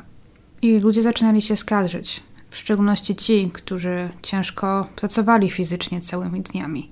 Zdarzali się więc i tacy, którzy między posiłkami po prostu podkradali jedzenie. Przyłapanych czekały często kary fizyczne, a często też inne. Jeżeli ktoś łamiał przepisy, to przez tydzień miał taki szlaban na kontakty z innymi. Miał na przykład jeść osobno, wszystko robić osobno i z nikim nie wolno było mu rozmawiać i tak. Jedynie w dni, kiedy w Johnstown pojawiali się jacyś goście z zewnątrz, wydawano bardziej obfite posiłki, jak na pokaz. Było dużo mięsa, porcje były większe, a po obiedzie były desery, owoce, ciasta. Wszystko pięknie podane i przygotowane. Poza tym goście zwykle byli też oprowadzeni po najlepiej prezentujących się fragmentach osady, gdzie ni to przypadkiem spotykali wiernych, którzy wychwalali im pod niebiosa życie na farmie. Jones wiedział oczywiście, że musi dbać o pozory, ponieważ osadę odwiedzali czasem m.in. gujańscy urzędnicy, aby upewnić się, że wszystko jest w porządku. Poniekąd czuli się gdzieś tam odpowiedzialni za szalonych Amerykanów pośrodku dżungli. A Jones wiedział, że jeżeli znajdą jakieś uchybienia, coś im się nie spodoba, no to mogą ich stamtąd wyrzucić. No i właśnie, Jim Jones chyba sądził na początku, że zamykając swoich wiernych w osadzie na końcu świata, pośrodku dżungli, zniechęci ich do ucieczek, które wcześniej tak go raniły. Ale ludzie i tak uciekali. Niektórzy przy wszystkich otwarcie żądali, aby oddał im paszporty. Jones wiedział, że w niektórych wypadkach lepiej było po prostu ustąpić. Ale upierał się, aby dezerterzy sami opłacili sobie powrót do kraju. Byli też ludzie, którzy wcale nie mieli zamiaru się z nim konfrontować, a decydowali się samodzielnie uciec przez dżunglę do Port Kaituma i stamtąd dostać się do Georgetown. I mimo, że wiemy, że kwestia zbiorowego samobójstwa to coś, co krążyło Jonesowi po głowie od dawna, to w lutym 1978 roku zebrał wszystkich i powiedział, że nadszedł czas, aby dokonali zbiorowego samobójstwa. Ostatecznego aktu buntu przeciwko ich wrogom. Wszystkim nakazano wtedy wypić tajemniczy, ciemny płyn, który przyniesiono. Podniosły się głosy sprzeciwu, oczywiście. Najgłośniejsi przeciwnicy zostali zatem zaciągnięci na sam początek kolejki i zmuszeni do wypicia płynu jako pierwsi.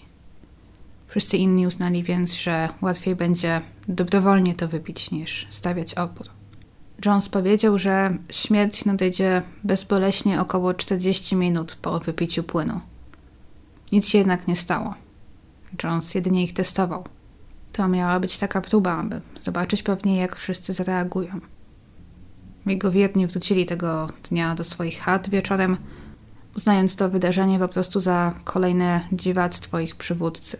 Nie wiedzieli jednak, że jeszcze tego samego dnia Jim Jones poprosił swojego lekarza o zamówienie ponad 2 kg cyjanku sodu, który jest silną trucizną już w małych dawkach.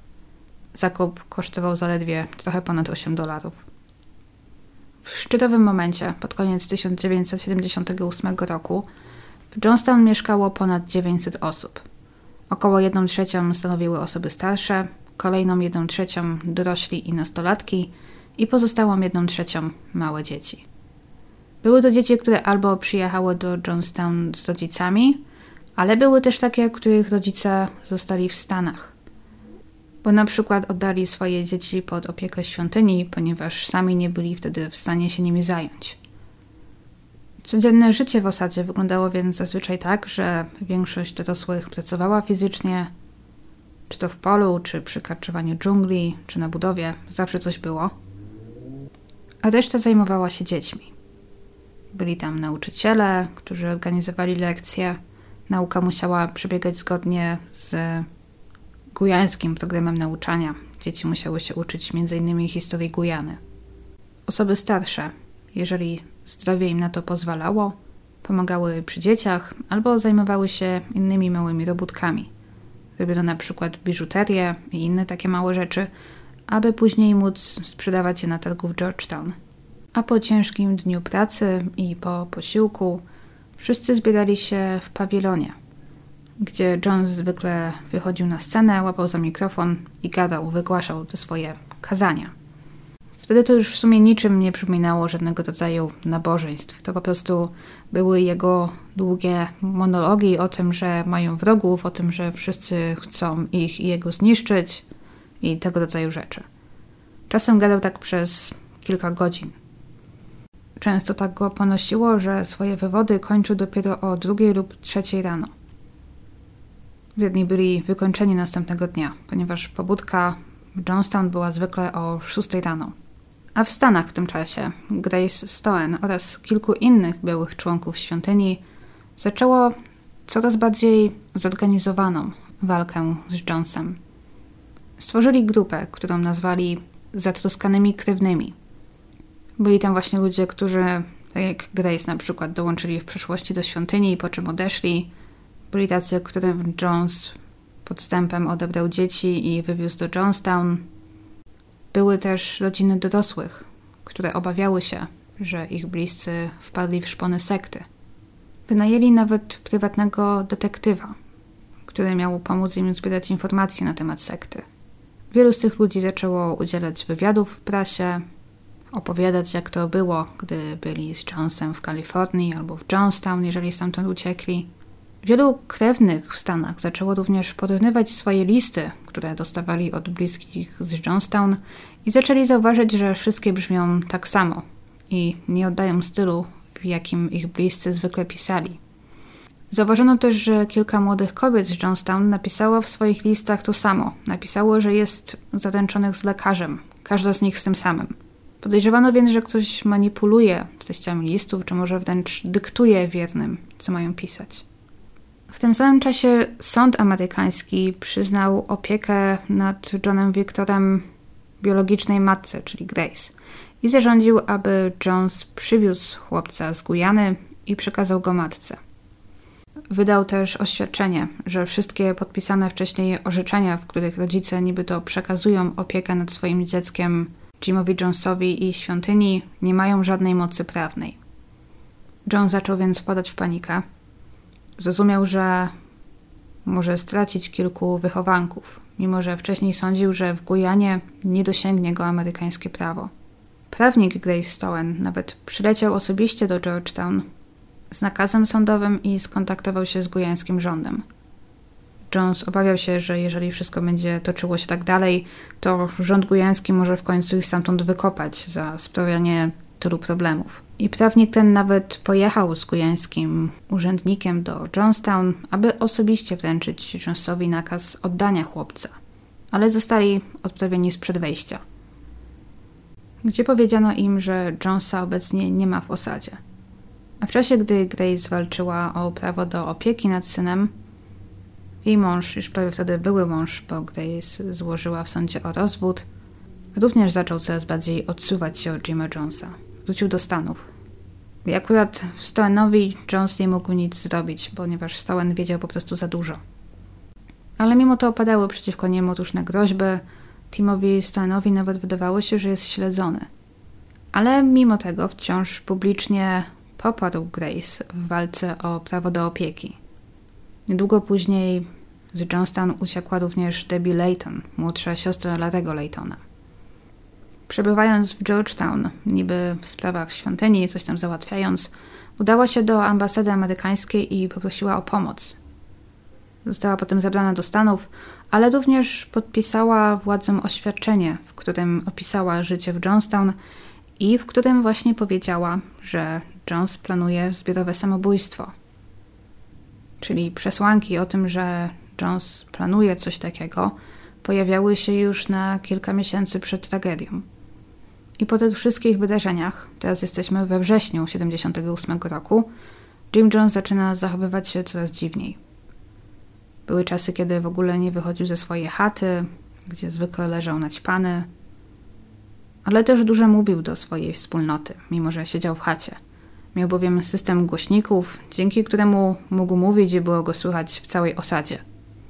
Pod koniec wiele osób miało tego dosyć, ponieważ Jones mówił do nich nawet gdy był na haju i nawet nie było żadnej przemowy, tylko taki niezrozumiały bełkot.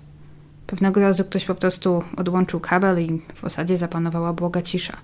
Jones podobno nawet się nie zorientował. Zaczął też nawoływać swoich poddanych do walki. Znowu z jakimś niejasnym wrogiem. Ze złym rządem amerykańskim, z wrogami Jonesa, którzy po niego szli i planowali atak. Popadał w zupełną paranoję. Każdym teraz już dopatrywał się zdrajcy.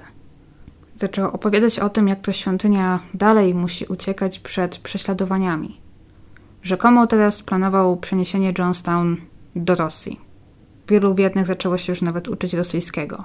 I w istocie, jak się później okaże, Jones przesłał taką propozycję do radzieckiego rządu, ale nigdy nie otrzymał odpowiedzi i wątpliwe było, aby Rosjanie w ogóle byli zainteresowani. Były też dni, noce, kiedy nagle wszystkich zrywał i organizował takie pospolite ruszenie, kiedy to wszyscy mieli łapać za broni i szykować się do odparcia jakiegoś ataku. Ataku, który jednak nigdy nie nadchodził.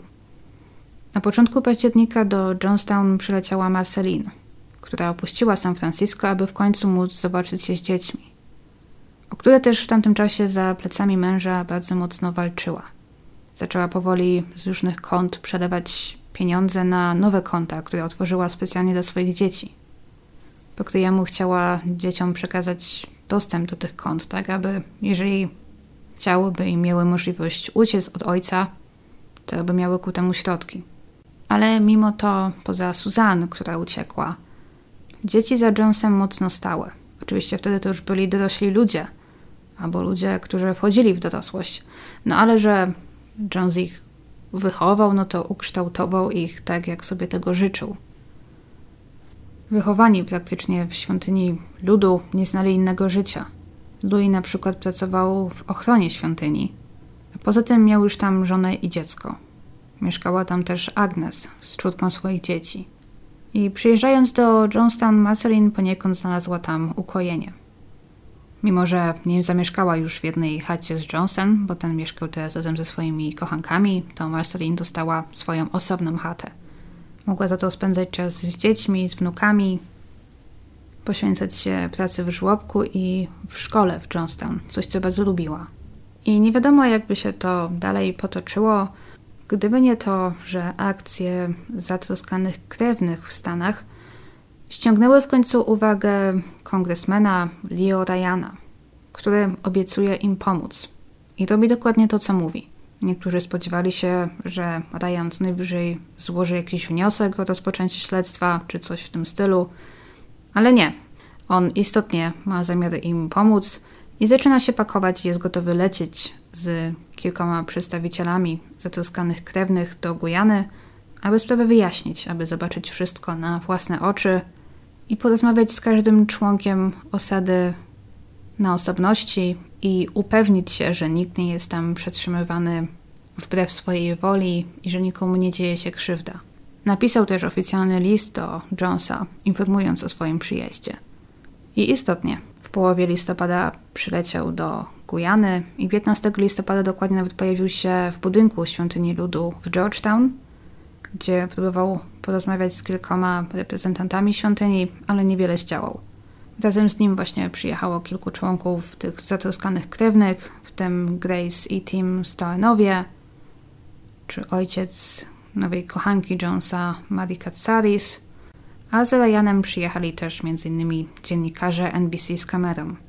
Niektórzy też uważają, że Ryan właśnie robił to tak wszystko dla poklasku i może promocji własnej osoby. Ale tak czy inaczej, robił dużo zamieszania, a tego dokładnie potrzebowali zatroskani krewni. Dwa dni później polecieli małym samolotem do Port Kaituma i stamtąd udali się ciężarówką do Johnstown. Jim Jones nie miał wtedy zamiaru z Ryanem rozmawiać, zamknął się w chacie i nie chciał wyjść. Wszystkim więc musiała zająć się Marceline i przywitać gości jak należy. Wcześniej w jednym przez głośniki nakazała, aby zachowywali się tak jak zawsze. Powitano więc ich najwystawniejszymi przekąskami i ciastami. Po czym gości zaproszono do pawilonu, gdzie odbyły się występy muzyczne. I podczas ich trwania w końcu pojawił się Jim Jones, który siedząc z boku zaczął odpowiadać na pytania dziennikarzy i Diana. Mówił dosyć składnie i spokojnie, mimo że był lekko roztrzęsiony. Przywołał też do siebie Johna Wiktora Stoena i zapytał, czy chłopiec chce wrócić do Stanów i do Grace. Nie, padła krótka odpowiedź. Po występach muzycznych Ryan został poproszony o powiedzenie paru słów do zebranych. Wszystko oczywiście zarejestrowały kamery NBC. Jak wiecie, jestem tutaj w związku z dochodzeniem kongresu. Ale od razu mogę Wam powiedzieć, że na podstawie rozmów z mieszkańcami nie widzę problemu. Dla wielu mieszkanie tutaj jest chyba najlepszym, co im się w życiu przytrafiło. Po czym zażartował: Szkoda, że nie możecie wszyscy zagłosować w moim okręgu wyborczym. Na co wszyscy wybuchnęli śmiechem. Nastoje tego wieczoru były dobre, ale robiło się późno. Wizyta była dwudniowa, więc Ryan i kilka osób zostały na noc w Johnstown, a reszta, w tym dziennikarze, wrócili na noc do Port Kaituma. Tego wieczoru dziennikarze pili w barze i zastanawiali się, co przyniesie następny dzień.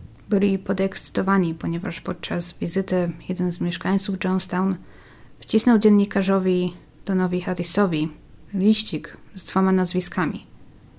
Vernon Gosley i Monica Bagby. Proszę, pomóżcie nam wydostać się z Johnstown. Był więc ktoś, kto istotnie chciał z Johnstown uciec. I dziennikarze byli niezwykle ciekawi, jak Leo Ryan to rozegra i czy zdoła ich wydostać. A następnego dnia rano, teraz mówimy o 18 listopada, dziewięcioro osadników zdecydowało się skorzystać z ogólnego zamieszania i z tego, że wszyscy byli tak skupieni na gościach i uciec. Nie chcieli czekać i liczyć na ewentualną pomoc Leo Ryana.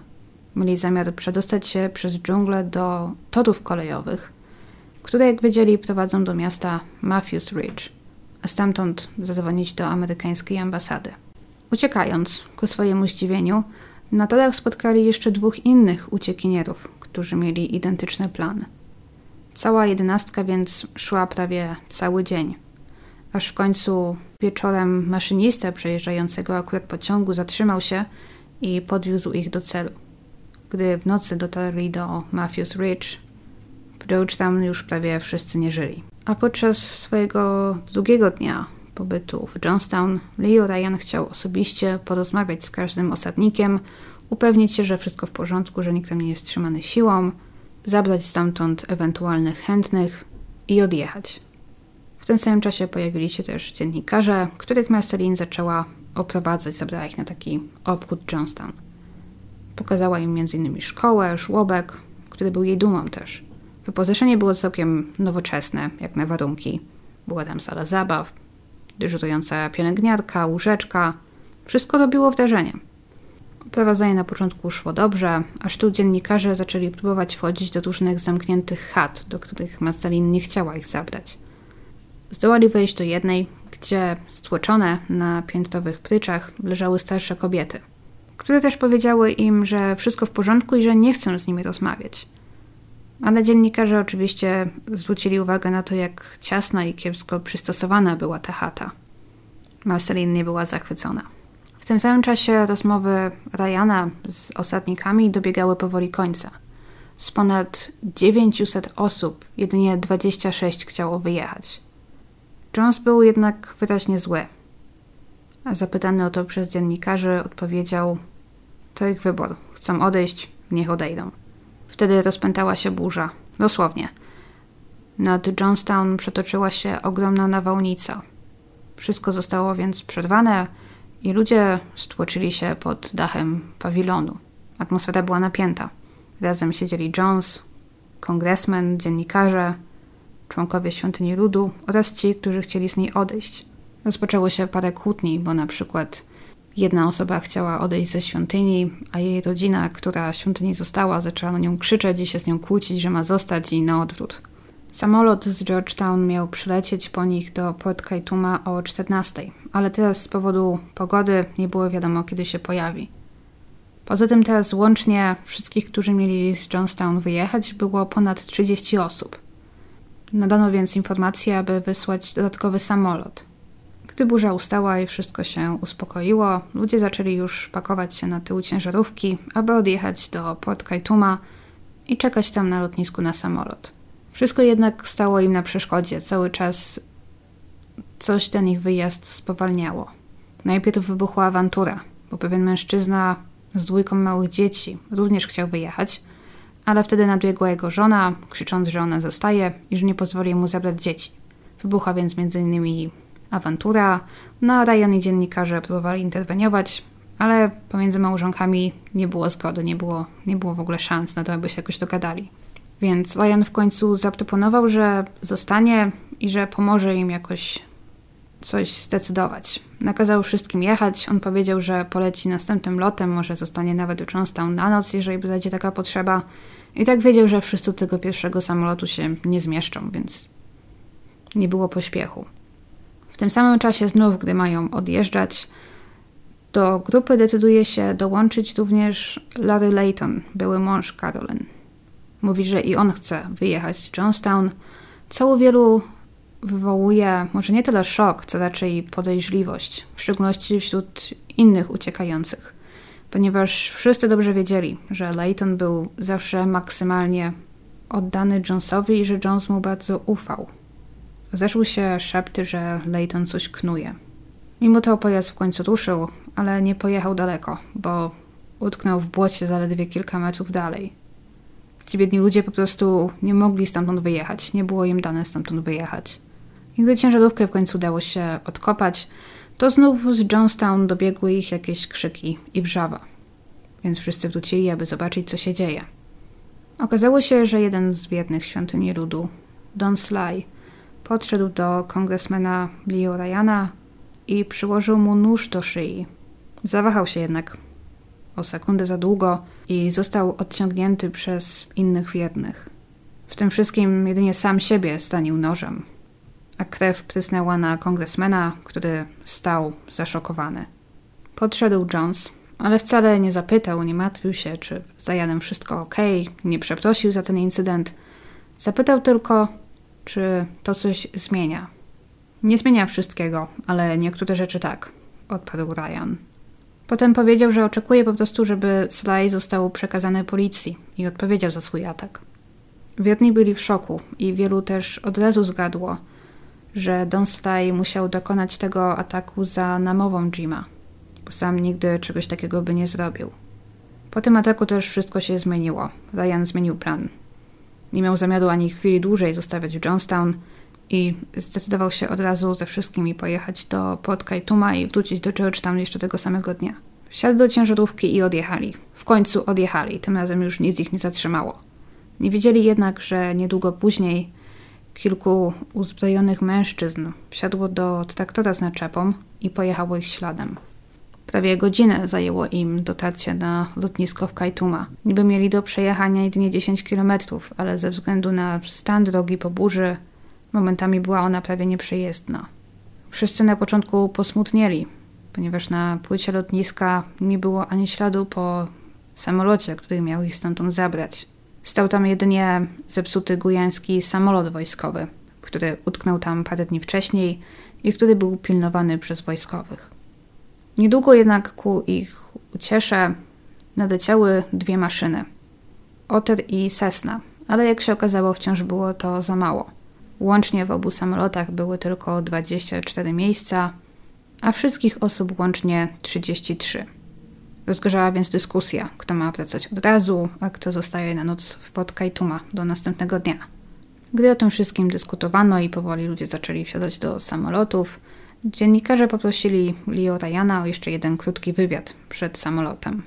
W całym tym zamieszaniu nikt też nie zwrócił uwagi na traktor, który zajechał na lotnisko i ruszył w ich kierunku. W pewnym momencie ktoś krzyknął: Uwaga! i na ziemię, ale było już za późno. Uzbrojeni mężczyźni otworzyli ogień. W tym samym czasie Larry Layton, siedząc już na pokładzie Sesny, wyjął pistolet i zaczął strzelać. Ranił dwie osoby, ale nikogo nie zabił. Został obezwładniony przez jednego z pasażerów, który zresztą od razu chciał go zastrzelić, lecz broń nie wypaliła. W tym samym czasie członkowie świątyni ludu strzelali do ludzi na płycie lotniska, nagle jednak wstrzymali ogień i odjechali. Nie wiadomo dlaczego. Mieli sposobność zabić wszystkich, a jednak tego nie zrobili. Może odstraszyła ich obecność wojskowych w pobliżu, a może ich celem był tylko Leo Ryan, nie wiadomo. A gdy odjechali, wszyscy ludzie, którzy przeżyli, którzy gdzieś zdołali się ukryć, wyszli i podbiegli do rannych. Okazało się, że w zamachu zginął kongresmen Leo Ryan, dziennikarz Harris, operator kamery Bob Brown, który zresztą zdołał nagrać kilka sekund strzelaniny, zanim został zastrzelony. Zginął też fotograf Greg Robinson i Patricia Parks, która była jedyną z tych osób, które próbowały uciec z Johnstown, jedyną, która nie była kimś z zewnątrz. Natomiast jej śmierć, jak się przypuszcza, była raczej przypadkowa. Trafiła ją zbłąkana kula, gdy próbowała wsiąść do samolotu. Celem najwyraźniej był Ryan, może i dziennikarze. Podczas całej tej szczelaniny i tego zamieszania pilot Sesny z paniki wystartował i odleciał, zabierając ze sobą na pokładzie tylko ranną Monikę Bagby i pilota Ottera.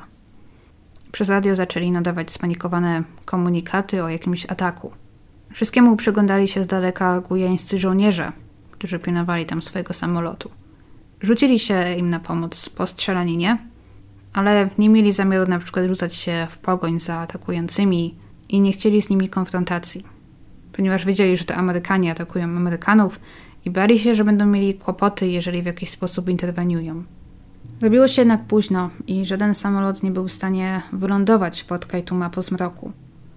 Wszyscy musieli więc zostać tam do rana a Larry Layton, niedoszły zamachowiec, został zabrany na posterunek policji i noc spędził w jedynej celi w mieście.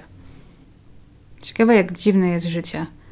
Dziesięć lat wcześniej Larry Layton był zwyczajnym mężczyzną, który mieszkał w Kalifornii z żoną i poszedł sobie pewnego razu na spacer.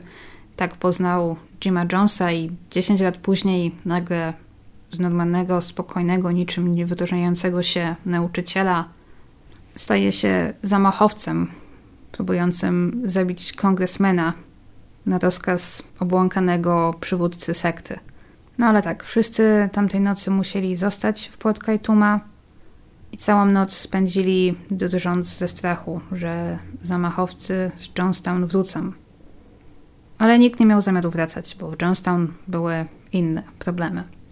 Niedługo po odjeździe Leo Ryana Jones wrócił do swojej chaty i nadał komunikat przez radio do biura na Lamaha Gardens w Georgetown oraz do oddziału w San Francisco, gdzie używając kodu nakazał wszystkim popełnić samobójstwo.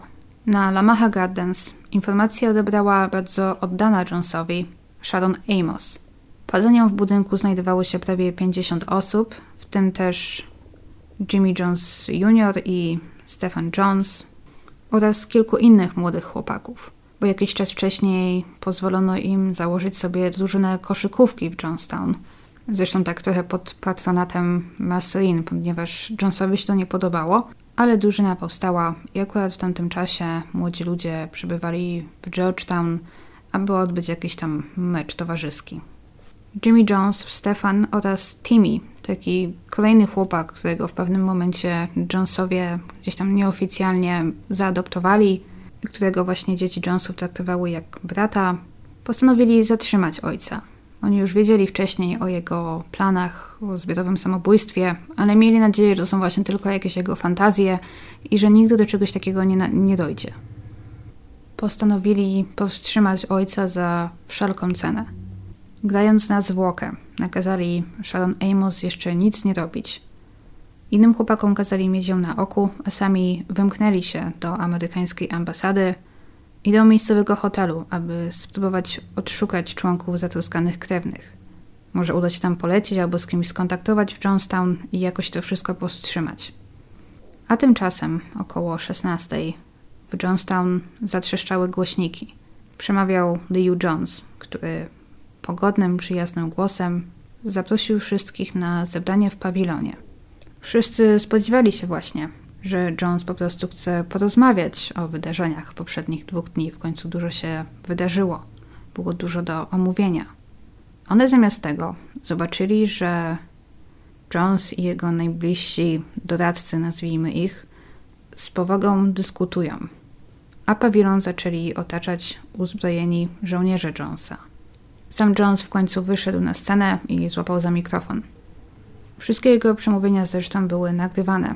Dzięki temu wiemy dokładnie, co powiedział tamtego popołudnia. Pewnego dnia wszyscy umrą, powiedział.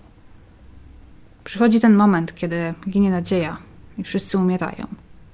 Nie widziałem dotąd nikogo, kto by nie umarł. Ale ja, dla odmiany, chciałbym sobie wybrać śmierć. Jestem już zmęczony tym nękaniem, Większość zgromadzonych, choć nie wszyscy, krzyknęła na to z aprobatą. Jones mówił dalej przez jakiś czas. Mówił o tym, że wszyscy powinni umrzeć. Zaczęły padać pytania. A co z Johnem Victorem Stoenem? Wszyscy akceptowali już fakt, że John jest dzieckiem Jima i traktowali chłopca jako kogoś wyjątkowego. John jest takim samym dzieckiem jak wszystkie, odpadł jednak Jim. Wszyscy musieli skinąć. Niedługo potem do osady wróciła ciężarówka i traktor z grupą mężczyzn. To koniec. Kongresmen nie żyje. Zabiliśmy wszystkich. Zawołali. Kongresmen nie żyje, powtórzył Jones przez mikrofon. Większość wiernych nie miała pojęcia, czy to prawda, czy to jakaś kolejna szopka i pokaz Jima Jonesa. Może próba ich lojalności. Chwilę później jednak pojawił się doktor i pielęgniarki. Przynieśli paczki ze strzykawkami napełnionymi ciemną cieczą. Jones ogłosił, że w pierwszej kolejności powinny zginąć dzieci, a na końcu dorośli. I wiemy, jak to wtedy mniej więcej wyglądało, jak to wszystko przebiegło, ponieważ w tym samym czasie Maria Katsaris organizowała trzech mężczyzn, aby zabrali z Johnstown pieniądze. Mieli je przetransportować do Georgetown i przekazać sowieckiej ambasadzie – chyba jako taki ostateczny symbol buntu. Nie tylko nas nie dostaniecie żywymi, ale nie dostaniecie też naszych pieniędzy. Już wolimy oddać je Sowietom, wolimy oddać je komunistom, coś w tym stylu. Okazało się, że były to trzy duże walizki wypełnione pieniędzmi. Na początku włożono też do nich złoto, ale to ostatecznie wypakowano, ponieważ walizki byłyby za ciężkie, aby móc zaciągnąć je 10 kilometrów błotnistą drogą do portu Kajtuma. I w momencie, gdy ci mężczyźni przygotowywali się, aby z tymi pieniędzmi stamtąd uciec, Jones na scenie zaczął zachęcać rodziców z małymi dziećmi, aby podchodzili do pielęgniarek.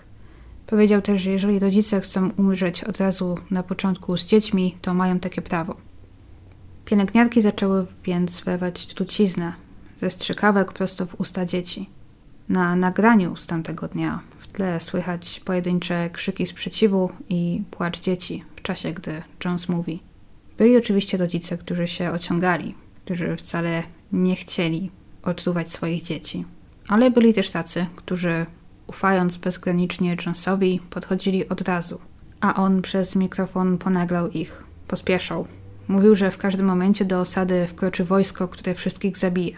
Ale nie od razu. Najpierw będą torturowani. Również torturowane będą ich dzieci. Powinni je wszystkie uratować i zapewnić im prędką i bezbolesną śmierć. Śmierć może i była prędka, ale nie była tak zupełnie bezbolesna. Bo pierwszą reakcją dzieci po podaniu trucizny był płacz i krzyk, poprzedzony często silnymi drgawkami oraz krwawą pianą toczącą się z ust. Cyjanek, bo to właśnie znajdowało się w strzykawkach, doprowadza do śmierci, pozbawiając komórek organizmu zdolności do wchłaniania tlenu z krwi. Więc śmierć poniekąd następuje w wyniku uduszenia. Więc w tych pierwszych momentach po podaniu trucizny ciało zaczyna walczyć o tlen. W pewnym momencie również Maria Katsaris przejęła mikrofon i powiedziała: Nie bójcie się, to nie jest krzyk bólu. Dzieci krzyczą, ponieważ mikstura jest po prostu trochę gorzka. A Tim Carter, mężczyzna, który zresztą dołączył do świątyni w Kalifornii, po tym jak Jim Jones, niby jak to wtedy uwierzył, przeczytał jego myśli i to, że oddał na tacy dokładnie 68 centów, był właśnie jednym z tych mężczyzn, których wyznaczono do zabrania walizek z pieniędzmi i z tego powodu jakimś sposobem akurat im życie zostało darowane. A mówię teraz o nim, ponieważ Tim Carter był świadkiem wtedy, jak jego żona Gloria podchodzi do pielęgniarki z ich 15-miesięcznym synkiem na rękach. Pielęgniarka wlała truciznę prosto do ust chłopca, a potem do ust Glorii. Tim rzucił więc wszystko i poszedł, aby być z rodziną w ostatnich minutach ich życia. Później będzie oczywiście pytany, dlaczego nic nie zrobił, dlaczego nie uratował rodziny, dlaczego nie przewrócił beczki z trucizną. Odpadł, że wtedy jeszcze nie było żadnej beczki, jedynie mnóstwo strzykawek. Nie widział żadnego innego wyjścia. Otaczali ich uzbrojeni ludzie, żaden opór nie miałby sensu. Powiedział też potem, że cała sytuacja była nierealna i że nie czuł się tamtego dnia tak jak zawsze. Później podejrzewał, że właśnie wcześniej tamtego dnia najprawdopodobniej wszystkim już podano jakieś środki uspokajające, aby przygotować ich lepiej na to, co miało mieć miejsce. A Carter podejrzewa tak, ponieważ tamtego dnia rano na śniadanie podano im kanapki z serem, co było rzadkością. A Tim Carter wiedział, że John już wcześniej miał taki zwyczaj temperowania swoich bardziej problematycznych wiernych. Właśnie w taki sposób podawano im proszki uspokajające w kanapkach z serem ponieważ w taki sposób nie dało się wyczuć tego gorzkiego spaku tych proszków. Więc możliwe, że właśnie Jim Jones postanowił wszystkich rano tak lekko odurzyć, aby później jeszcze łatwiej nimi manipulować i nakłonić do tego, co miał zamiar zrobić. Tim Carter był więc ze swoją żoną i małym synkiem, gdy ci umierali, po czym nic go już tam nie trzymało, nie miał nic innego do zrobienia, jak zabrać się stamtąd najprędzej i uciec. On i dwóch innych mężczyzn, jego brat oraz mężczyzna nazwiskiem Mike Prokes, zabrali trzy walizki i ruszyli do wyjścia. Nie mieli wcale zamiaru przekazywać je żadnej sowieckiej ambasadzie, chcieli po prostu stamtąd uciec. Dwie z walizek zakopali niedaleko dalej, a ostatnią dotaszczyli jakoś do Port Kaituma. Gdy oddalili się z Johnstown, ostatnią rzeczą, jaką słyszeli, był głos Jonesa, wołający przez mikrofon Matko, matko, matko. A zwracał się oczywiście do Marceline, która podobno stała wtedy z boku jak wryta. Nie zrobiła żadnego ruchu, niczego, aby jakoś Jonesowi pomóc, wesprzeć go w tym nakłanianiu do samobójstwa. Tim Carter słyszał wcześniej, jak rozmawiała z mężem przed tym wszystkim i próbowała mu wytłumaczyć, że muszą znaleźć inny sposób. Wtedy jeszcze Carter nie rozumiał, o czym oni rozmawiają, ale potem zdał sobie sprawę, że Marceline jakoś próbowała tamtego dnia męża od tego planu odwieść. Ci, którzy przeżyli, uważają też, że Marceline byłaby gotowa powstrzymać Jonesa, że była absolutnie przeciwna temu, co miało miejsce – ale nie miała tam wtedy obok siebie nikogo, kto by ją w tym wsparł. Synowie, którzy w Johnstown się znajdowali, byli pod tak dużym wpływem Jima, że nie mogła na nich liczyć. A ci, którzy istotnie chcieli go powstrzymać, przebywali wtedy w Georgetown, więc Marceline była zupełnie sama. Poza tym Jones powiedział jej, że przekazał informację również do Georgetown, że wszyscy, w tym ich dzieci, mają popełnić samobójstwo. Znał Marceline i wiedział, że jedyne na czym jej wtedy jeszcze zależało to jej dzieci. Gdy postawi ją przed faktem dokonanym, że wszystkie jej dzieci tak już nie żyją albo zaraz zginą, to Marceline podda się zupełnie. Około 17 wszystkie dzieci w Johnstown już nie żyły. Teraz nadeszła kolej na dorosłych. A poza braćmi Carterami i Mike'em Proxem zdołało uratować się jeszcze kilka osób. Niektórym poszło to nadzwyczajnie łatwo. Dwóch mężczyzn, Oder Rhodes i Stanley Clayton, zdołali po prostu uciec podczas zamieszania i ukryli się w dżungli. Grover Davis natomiast po prostu podszedł do uzbrojonego strażnika i powiedział, że nie chce umierać. A ten go puścił. Powodzenia w życiu, życzył mu. Davis poszedł i ukrył się w najdalszym zakątku osady. W końcu przyniesiono beczki z trucizną. Niektórzy dorośli podchodzili wypić ją od razu, z dumą, a Jones dalej nadawał na scenie. W tle grała jakaś religijna muzyka. To wszystko na tym zachowanym nagraniu brzmi naprawdę upiornie. Nie popełniamy samobójstwa, mówił. Dokonujemy rewolucyjnego aktu w procesie przeciwko nieludzkim warunkom na świecie. Po tym zdaniu nagranie się urywa. Co wydarzyło się dalej, możemy się już tylko domyślać. Mniej więcej w tym samym czasie synowie Jonesa w Georgetown próbowali jakoś powstrzymać to, co się działo. Pobiegli do ambasady amerykańskiej, ale ta była już zamknięta. Udało im się połączyć z kimś przez interkom, ale nie zostali wpuszczeni. Poszli więc do hotelu, w którym, jak wiedzieli, przebywali wtedy niektórzy członkowie zatroskanych krewnych, którzy nie pojechali wtedy do Johnstown, ale i oni nic nie mogli zrobić.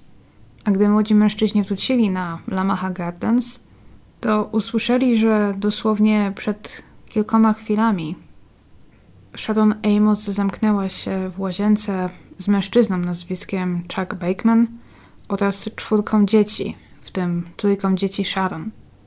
W łazience rozległy się jakieś dziwne odgłosy, a po chwili zauważono, że spod drzwi zaczyna wypływać krew.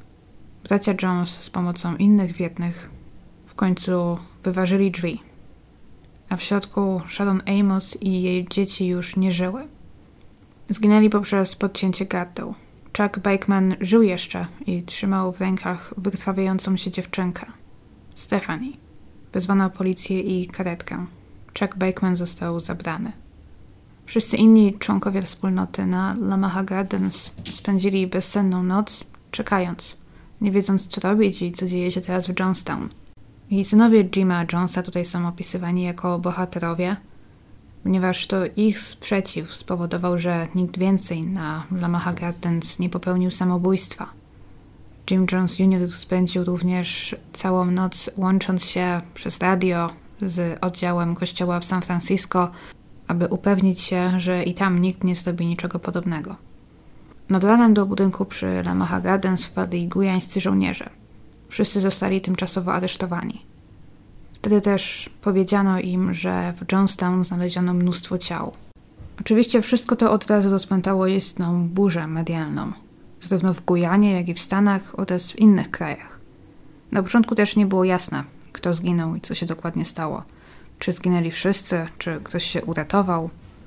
Gdy w Johnstown na początku znaleziono kilka setek ciał, to powstało przede wszystkim pytanie, jak je w ogóle wszystkich zidentyfikować. To była naprawdę mozolna praca.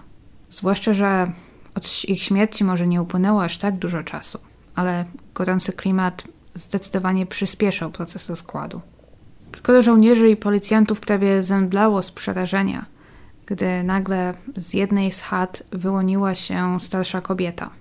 Hyacinth Trash.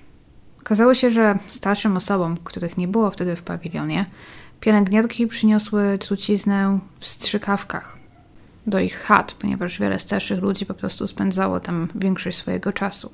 I akurat gdy przyniesiono truciznę do jej chaty, to Hyacinth spała i została najprawdopodobniej po prostu ominięta i wzięta za martwą. Budziła się dopiero następnego poranka. Gdy zobaczyła, że wszyscy nie żyją, swoją drogą otruto również nawet zwierzęta. psy czy udomowioną małpkę, która tam wtedy z nimi żyła. Nikogo nie oszczędzono. No i gdy ona to zobaczyła po przebudzeniu, to istotnie pomyślała, że przyszli jacyś wrogowie, o których Jones mówił i wszystkich zabili. Ona była jedyną, która się jakoś uratowała. Hyacinth wróciła ostatecznie do Stanów, gdzie przeżyła jeszcze 17 lat, zanim zmarła w 1995 roku, mając 93 lata. Hyacinth dołączyła do kościoła Jonesa jeszcze w latach 50. w Indianie i była jedną z jego wiernych z najdłuższym stażem. Wszyscy inni nie żyli. Ciało Jima Jonesa zostało znalezione z raną postrzałową głowy. Tylko on zginął od strzału broni, a nie od trucizny. On i jeszcze jedna z jego najbliższych wiernych, Annie Moore. Wszyscy inni zginęli poprzez wypicie gazowanego, słodzonego napoju wymieszanego z cyjankiem i lekami uspokajającymi. Ale też na ciałach wielu ofiar, w szczególności dorosłych, zauważono dziwne ropnie, które mogą sugerować, że tym, którzy odmówili wypicia trucizny, ta została na siłę wstrzyknięta. No i właśnie, pomówmy też o tym gazowanym napoju, który wszyscy wtedy wypili lub byli zmuszeni wypić. Bo to właśnie z tego wydarzenia wyrosło takie powiedzenie jak wypić Kool-Aid, drink the Kool-Aid. Jest to takie określenie na kogoś, kto ślepo za czymś podąża, za jakimś przywódcą czy za jakąś ideą. Mówi się właśnie, że taka osoba wypiła Kool-Aid. A Kool-Aid to marka takich napojów, które zwykle kupuje się w proszku, aby dolać do nich wody. Taka oranżatka w proszku amerykańska. I tak się właśnie jakoś w mediach rozniosło, że wszyscy tam wypili właśnie ten Kool-Aid pomieszany z trucizną, ale nie do końca, bo prawda była taka, że na wszystkim w Jonestown tak oszczędzano, że Jones wcale nie sprowadzał Kool-Aid, lecz sprowadzał taką tańszą jego wersję o nazwie Flavor Aid. Ale że jakoś tak się rozniosło, że to był Kool-Aid, bo Kool-Aid jest bardziej popularny niż jakiś tam Flavor Aid, no to już tak zostało.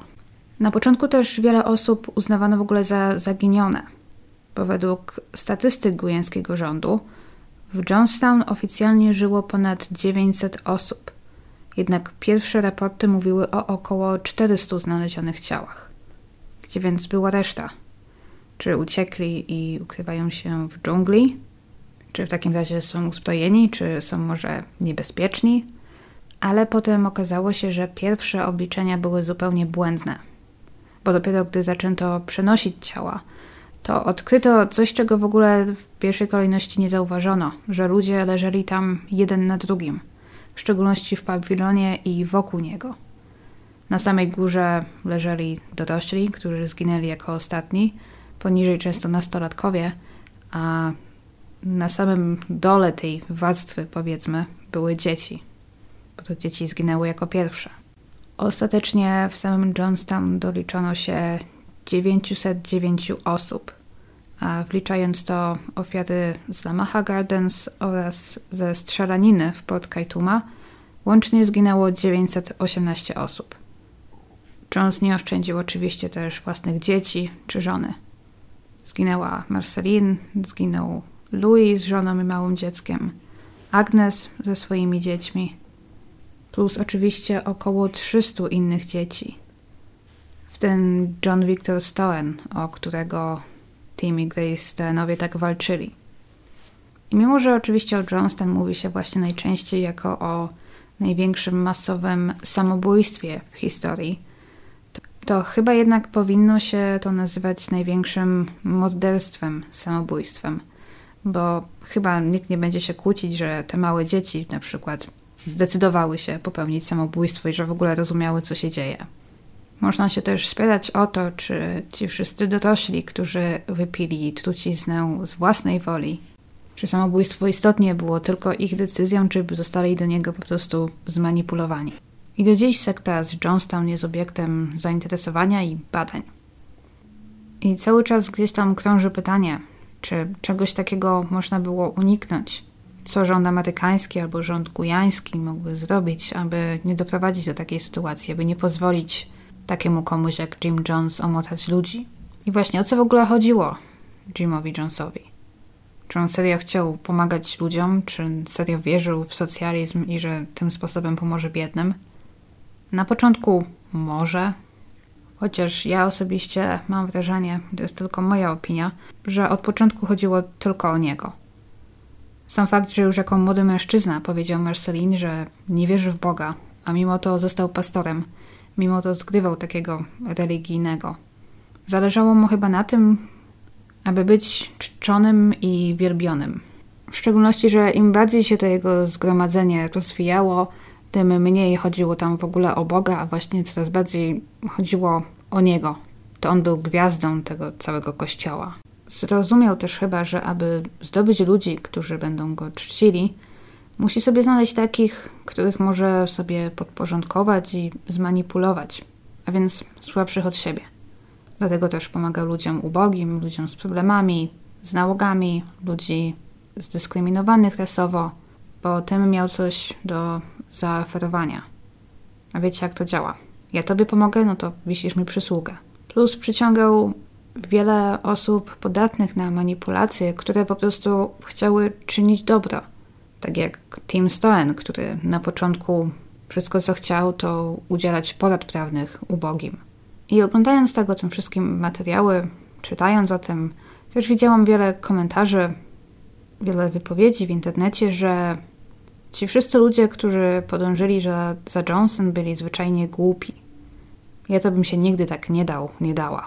Czasem można przeczytać. I w ogóle jak można być tak naiwnym, jak można dać się tak omamić. Jak widać, niestety można. Takie jest właśnie niebezpieczeństwo, jakie niosą ze sobą sekty. Wybieranie członków, którzy pod jakimś względem są słabi, mają problemy, potrzebują pomocy, oraz przedstawianie tej całej sekty w taki sposób, że istotnie brzmi to jak jakaś niewinna organizacja, która chce zrzeszać, która chce pomagać, a w rzeczywistości jest inaczej. I autor Jeff Ginn zauważa też w swojej książce, że pomimo właśnie, że Jones był porównywany m.in. do Hitlera czy do Charlesa Mansona, to to, co go trochę od tych ludzi odróżniało, to to, że on istotnie przyciągał do siebie wyznawców obietnicą czynienia dobra, a nie zła. I to pomagało mu manipulować jeszcze łatwiej. Leslie Wagner Wilson, która uratowała się z Johnstown, ona była jedną z tą osób, które uciekły o poranku 18 listopada wzdłuż torów kolejowych. Powiedziała w wywiadzie w roku 2018, że w jej odczuciu Jones w ogóle nigdy nie chciał być w Johnstown. On nie chciał być w środku dżungli, z dala od polityków, od całej tej akcji, od swoich wpływów. I jedynym powodem, dla którego tam wyjechał, była ucieczka przed problemami w Stanach, chęć zatrzymania Johna Stowena przy sobie. Generalnie ucieczka przed odpowiedzialnością, do której wcześniej czy później pewnie w Stanach zostałby pociągnięty. Gdyby nie to i gdyby nie narkotyki, może cała ta historia potoczyłaby się inaczej. Bo z nagrań, jakie się uchowały, z przekazów, jakie się uchowały, widać, że w Johnstown byli ludzie, którym zależało, aby ta osada istniała i aby była dobrym miejscem. I jak na tamte czasy, plus na warunki i środki, jakie ci ludzie mieli, to co stworzyli i tak robi wrażenie. Może istotnie gdzieś tam istniała szansa na stworzenie sobie tam całkiem przyzwoitego życia. Może gdyby nie Jim Jones. I to, co też uderza, czytając o tej sprawie, to to, jak zupełnie oderwany od rzeczywistości był Jim Jones. On tak jakby uważał, że to, że Leo Ryan przyszedł i zabrał ze sobą kilku wyznawców, którzy chcieli odejść, oznaczało, nie wiem, zupełny koniec. Ale wiele osób podkreśla, że przecież z ponad 900 osób odejść zdecydowało się zaledwie 26. To jest około 2% całej ich populacji. Poza tym Leo Ryan był, z tego co powiedział, przed śmiercią pod wrażeniem tego, co tam zobaczył.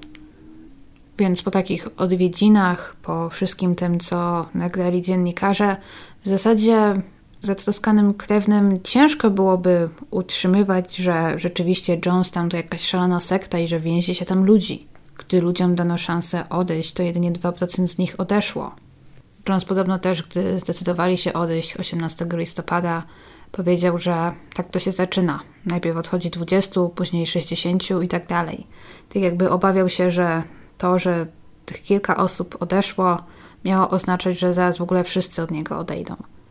Co jest naprawdę niezwykle irracjonalne, ponieważ on w tym samym czasie wciąż miał wielu wyznawców w San Francisco, ogólnie w całej Kalifornii, którzy pewnie bardzo chętnie by na miejsce tamtych ludzi przylecieli. I zastanawiało mnie też, jakby się ta cała historia potoczyła, gdyby nie walka o Johna Victora Stoena, gdyby nie walka o opiekę nad tym chłopcem. Bo to właśnie wtedy, gdy rodzice próbują odzyskać syna, Jones zaczyna się najbardziej skupiać na tym, że chcą go zaatakować, że ma wrogów, że muszą się w ogóle szykować do walki, mimo że prawda była taka, że nikt nie chciał ich atakować. Patrząc na to realistycznie, tak, powinien był po prostu pozwolić odejść ludziom, którzy chcą odejść, przyjąć na ich miejsce nowych ludzi, bo przecież chętnych wciąż na to miał. I tak, pewnie musiałby się pogodzić z tym, że wiele dzieci, które zabrał tam ze sobą bezprawnie, musiałoby wrócić do Stanów, do swoich rodziców. Byłby to kompromis, na jaki musiałby pójść, jeżeli chciałby, aby ten jego cały socjalistyczny projekt, ta jego osada istotnie funkcjonowała. I patrząc z boku, to naprawdę nie wydaje się tak dużo. Ale Jim Jones nie widział tego w taki sposób. Czy odpowiadały za to narkotyki, czy jakieś zaburzenia psychiczne, ciężko powiedzieć. Ale właśnie też dużo mówi się o tych jego wyraźnych problemach psychicznych. Oczywiście Jones, z tego co wiemy, nigdy nie był u psychiatry, aby otrzymać jakąś profesjonalną diagnozę, ale oczywiście liczni eksperci teoretyzują i badają jego przypadek. A mają też co badać, ponieważ akta FBI podobno ważą tutaj ciężkie kilogramy. Samych nagrań z przemówień, jedynie z Johnstown, są długie, długie godziny. Często właśnie mówi się o tym, że Jones mógł mieć na przykład narcystyczne zaburzenia osobowości, co chyba też w sumie nikogo nie dziwi. Zawsze chodziło tylko o niego. To on miał nadludzkie moce, to on był wyjątkowy, to on biedny musi sypiać z tymi wszystkimi kobietami, aby im zrobić przysługę. Dostrzega się też w nim zachowania antyspołeczne. Wykorzystywanie innych do swoich celów, brak skrupułów, zasad moralnych, ale też i zachowania typowe dla paranoików. Wiara w to, że wszyscy chcą go dorwać, zniszczyć to, co stworzył. Natomiast tutaj też sądzi się, że właśnie duży wpływ na jego paranoję miały właśnie narkotyki i te wszystkie leki, jakie brał. Jeżeli ten temat kogoś zainteresował, czy nigdy się w ten temat aż tak nie zagłębiał, to oczywiście szczerze polecam książkę Jeffa Gina. Poza tym w internecie znajdziecie mnóstwo materiałów o Jonestown. Można znaleźć nawet nagrania dziennikarzy z NBC, którzy odwiedzili Jonestown z Leo Ryanem 17 i 18 listopada. Więc naprawdę można sobie po prostu obejrzeć, jak to wyglądało kilka godzin przed tragedią. Są też dostępne nagrania z przemówień Jonesa, plus to ostatnie, w którym on mówi do swoich wyznawców wtedy, gdy podawana jest im trucizna. Dziwnie się tego słucha. Osobiście posłuchałam tylko kilku fragmentów, ale jeżeli ktoś chciałby się tak bardziej w to zagłębić, to materiałów jest niemało. I mimo, że chyba wyszedł z tego naprawdę długi odcinek, mam wrażenie, że może i najdłuższy jak dotychczas na moim kanale, to i tak nie mogę się pozbyć wrażenia, że dosłownie tylko lekko liznęłam ten temat. Ale szczegółów i informacji w tej sprawie akurat jest tak wiele, że no gdzieś trzeba było postawić granicę, ponieważ inaczej gadałabym do Was przez 10 godzin. Ale wiem, że może niektórzy by tego chcieli. I w opisie pod filmem zostawiam też link do artykułu na temat sekt ze strony Policji Polskiej, jakie znalazłam.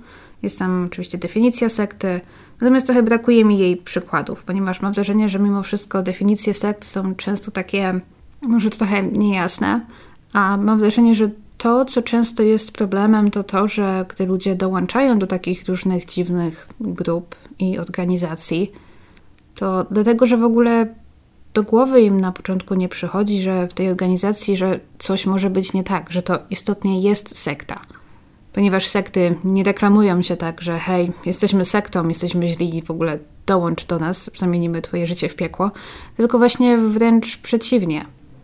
Często udają, jacy to oni nie są dobrzy i jak to pomagą nam na przykład zmienić nasze życie na lepsze. Więc jeżeli ktoś ma jakieś inne źródła, które może piszą o sektach trochę szerzej, to dajcie znać. Ale zostawiam to, co mam, bo są tam też informacje, co zrobić, gdzie szukać, jeżeli sądzicie, że wy lub ktoś wam bliski mógł dołączyć do jakiegoś rodzaju sekty właśnie. Przypominam też oczywiście o kodzie zniżkowym od treści aneks. Jego szczegóły też pewnie gdzieś tam na dole pod filmem zostawię. Ostatnim razem, gdy mieliśmy kod zniżkowy do sklepu wydawnictwa poznańskiego, to wiem, że cieszył się dużą popularnością, dużo osób z niego skorzystało.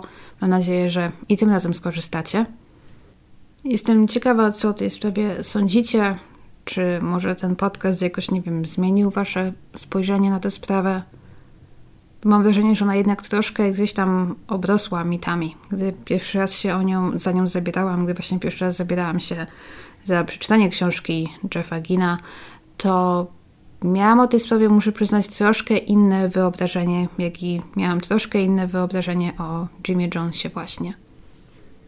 No tak, dziękuję za słuchanie, dziękuję za oglądanie i trzymajcie się mocno. Słyszymy się za tydzień.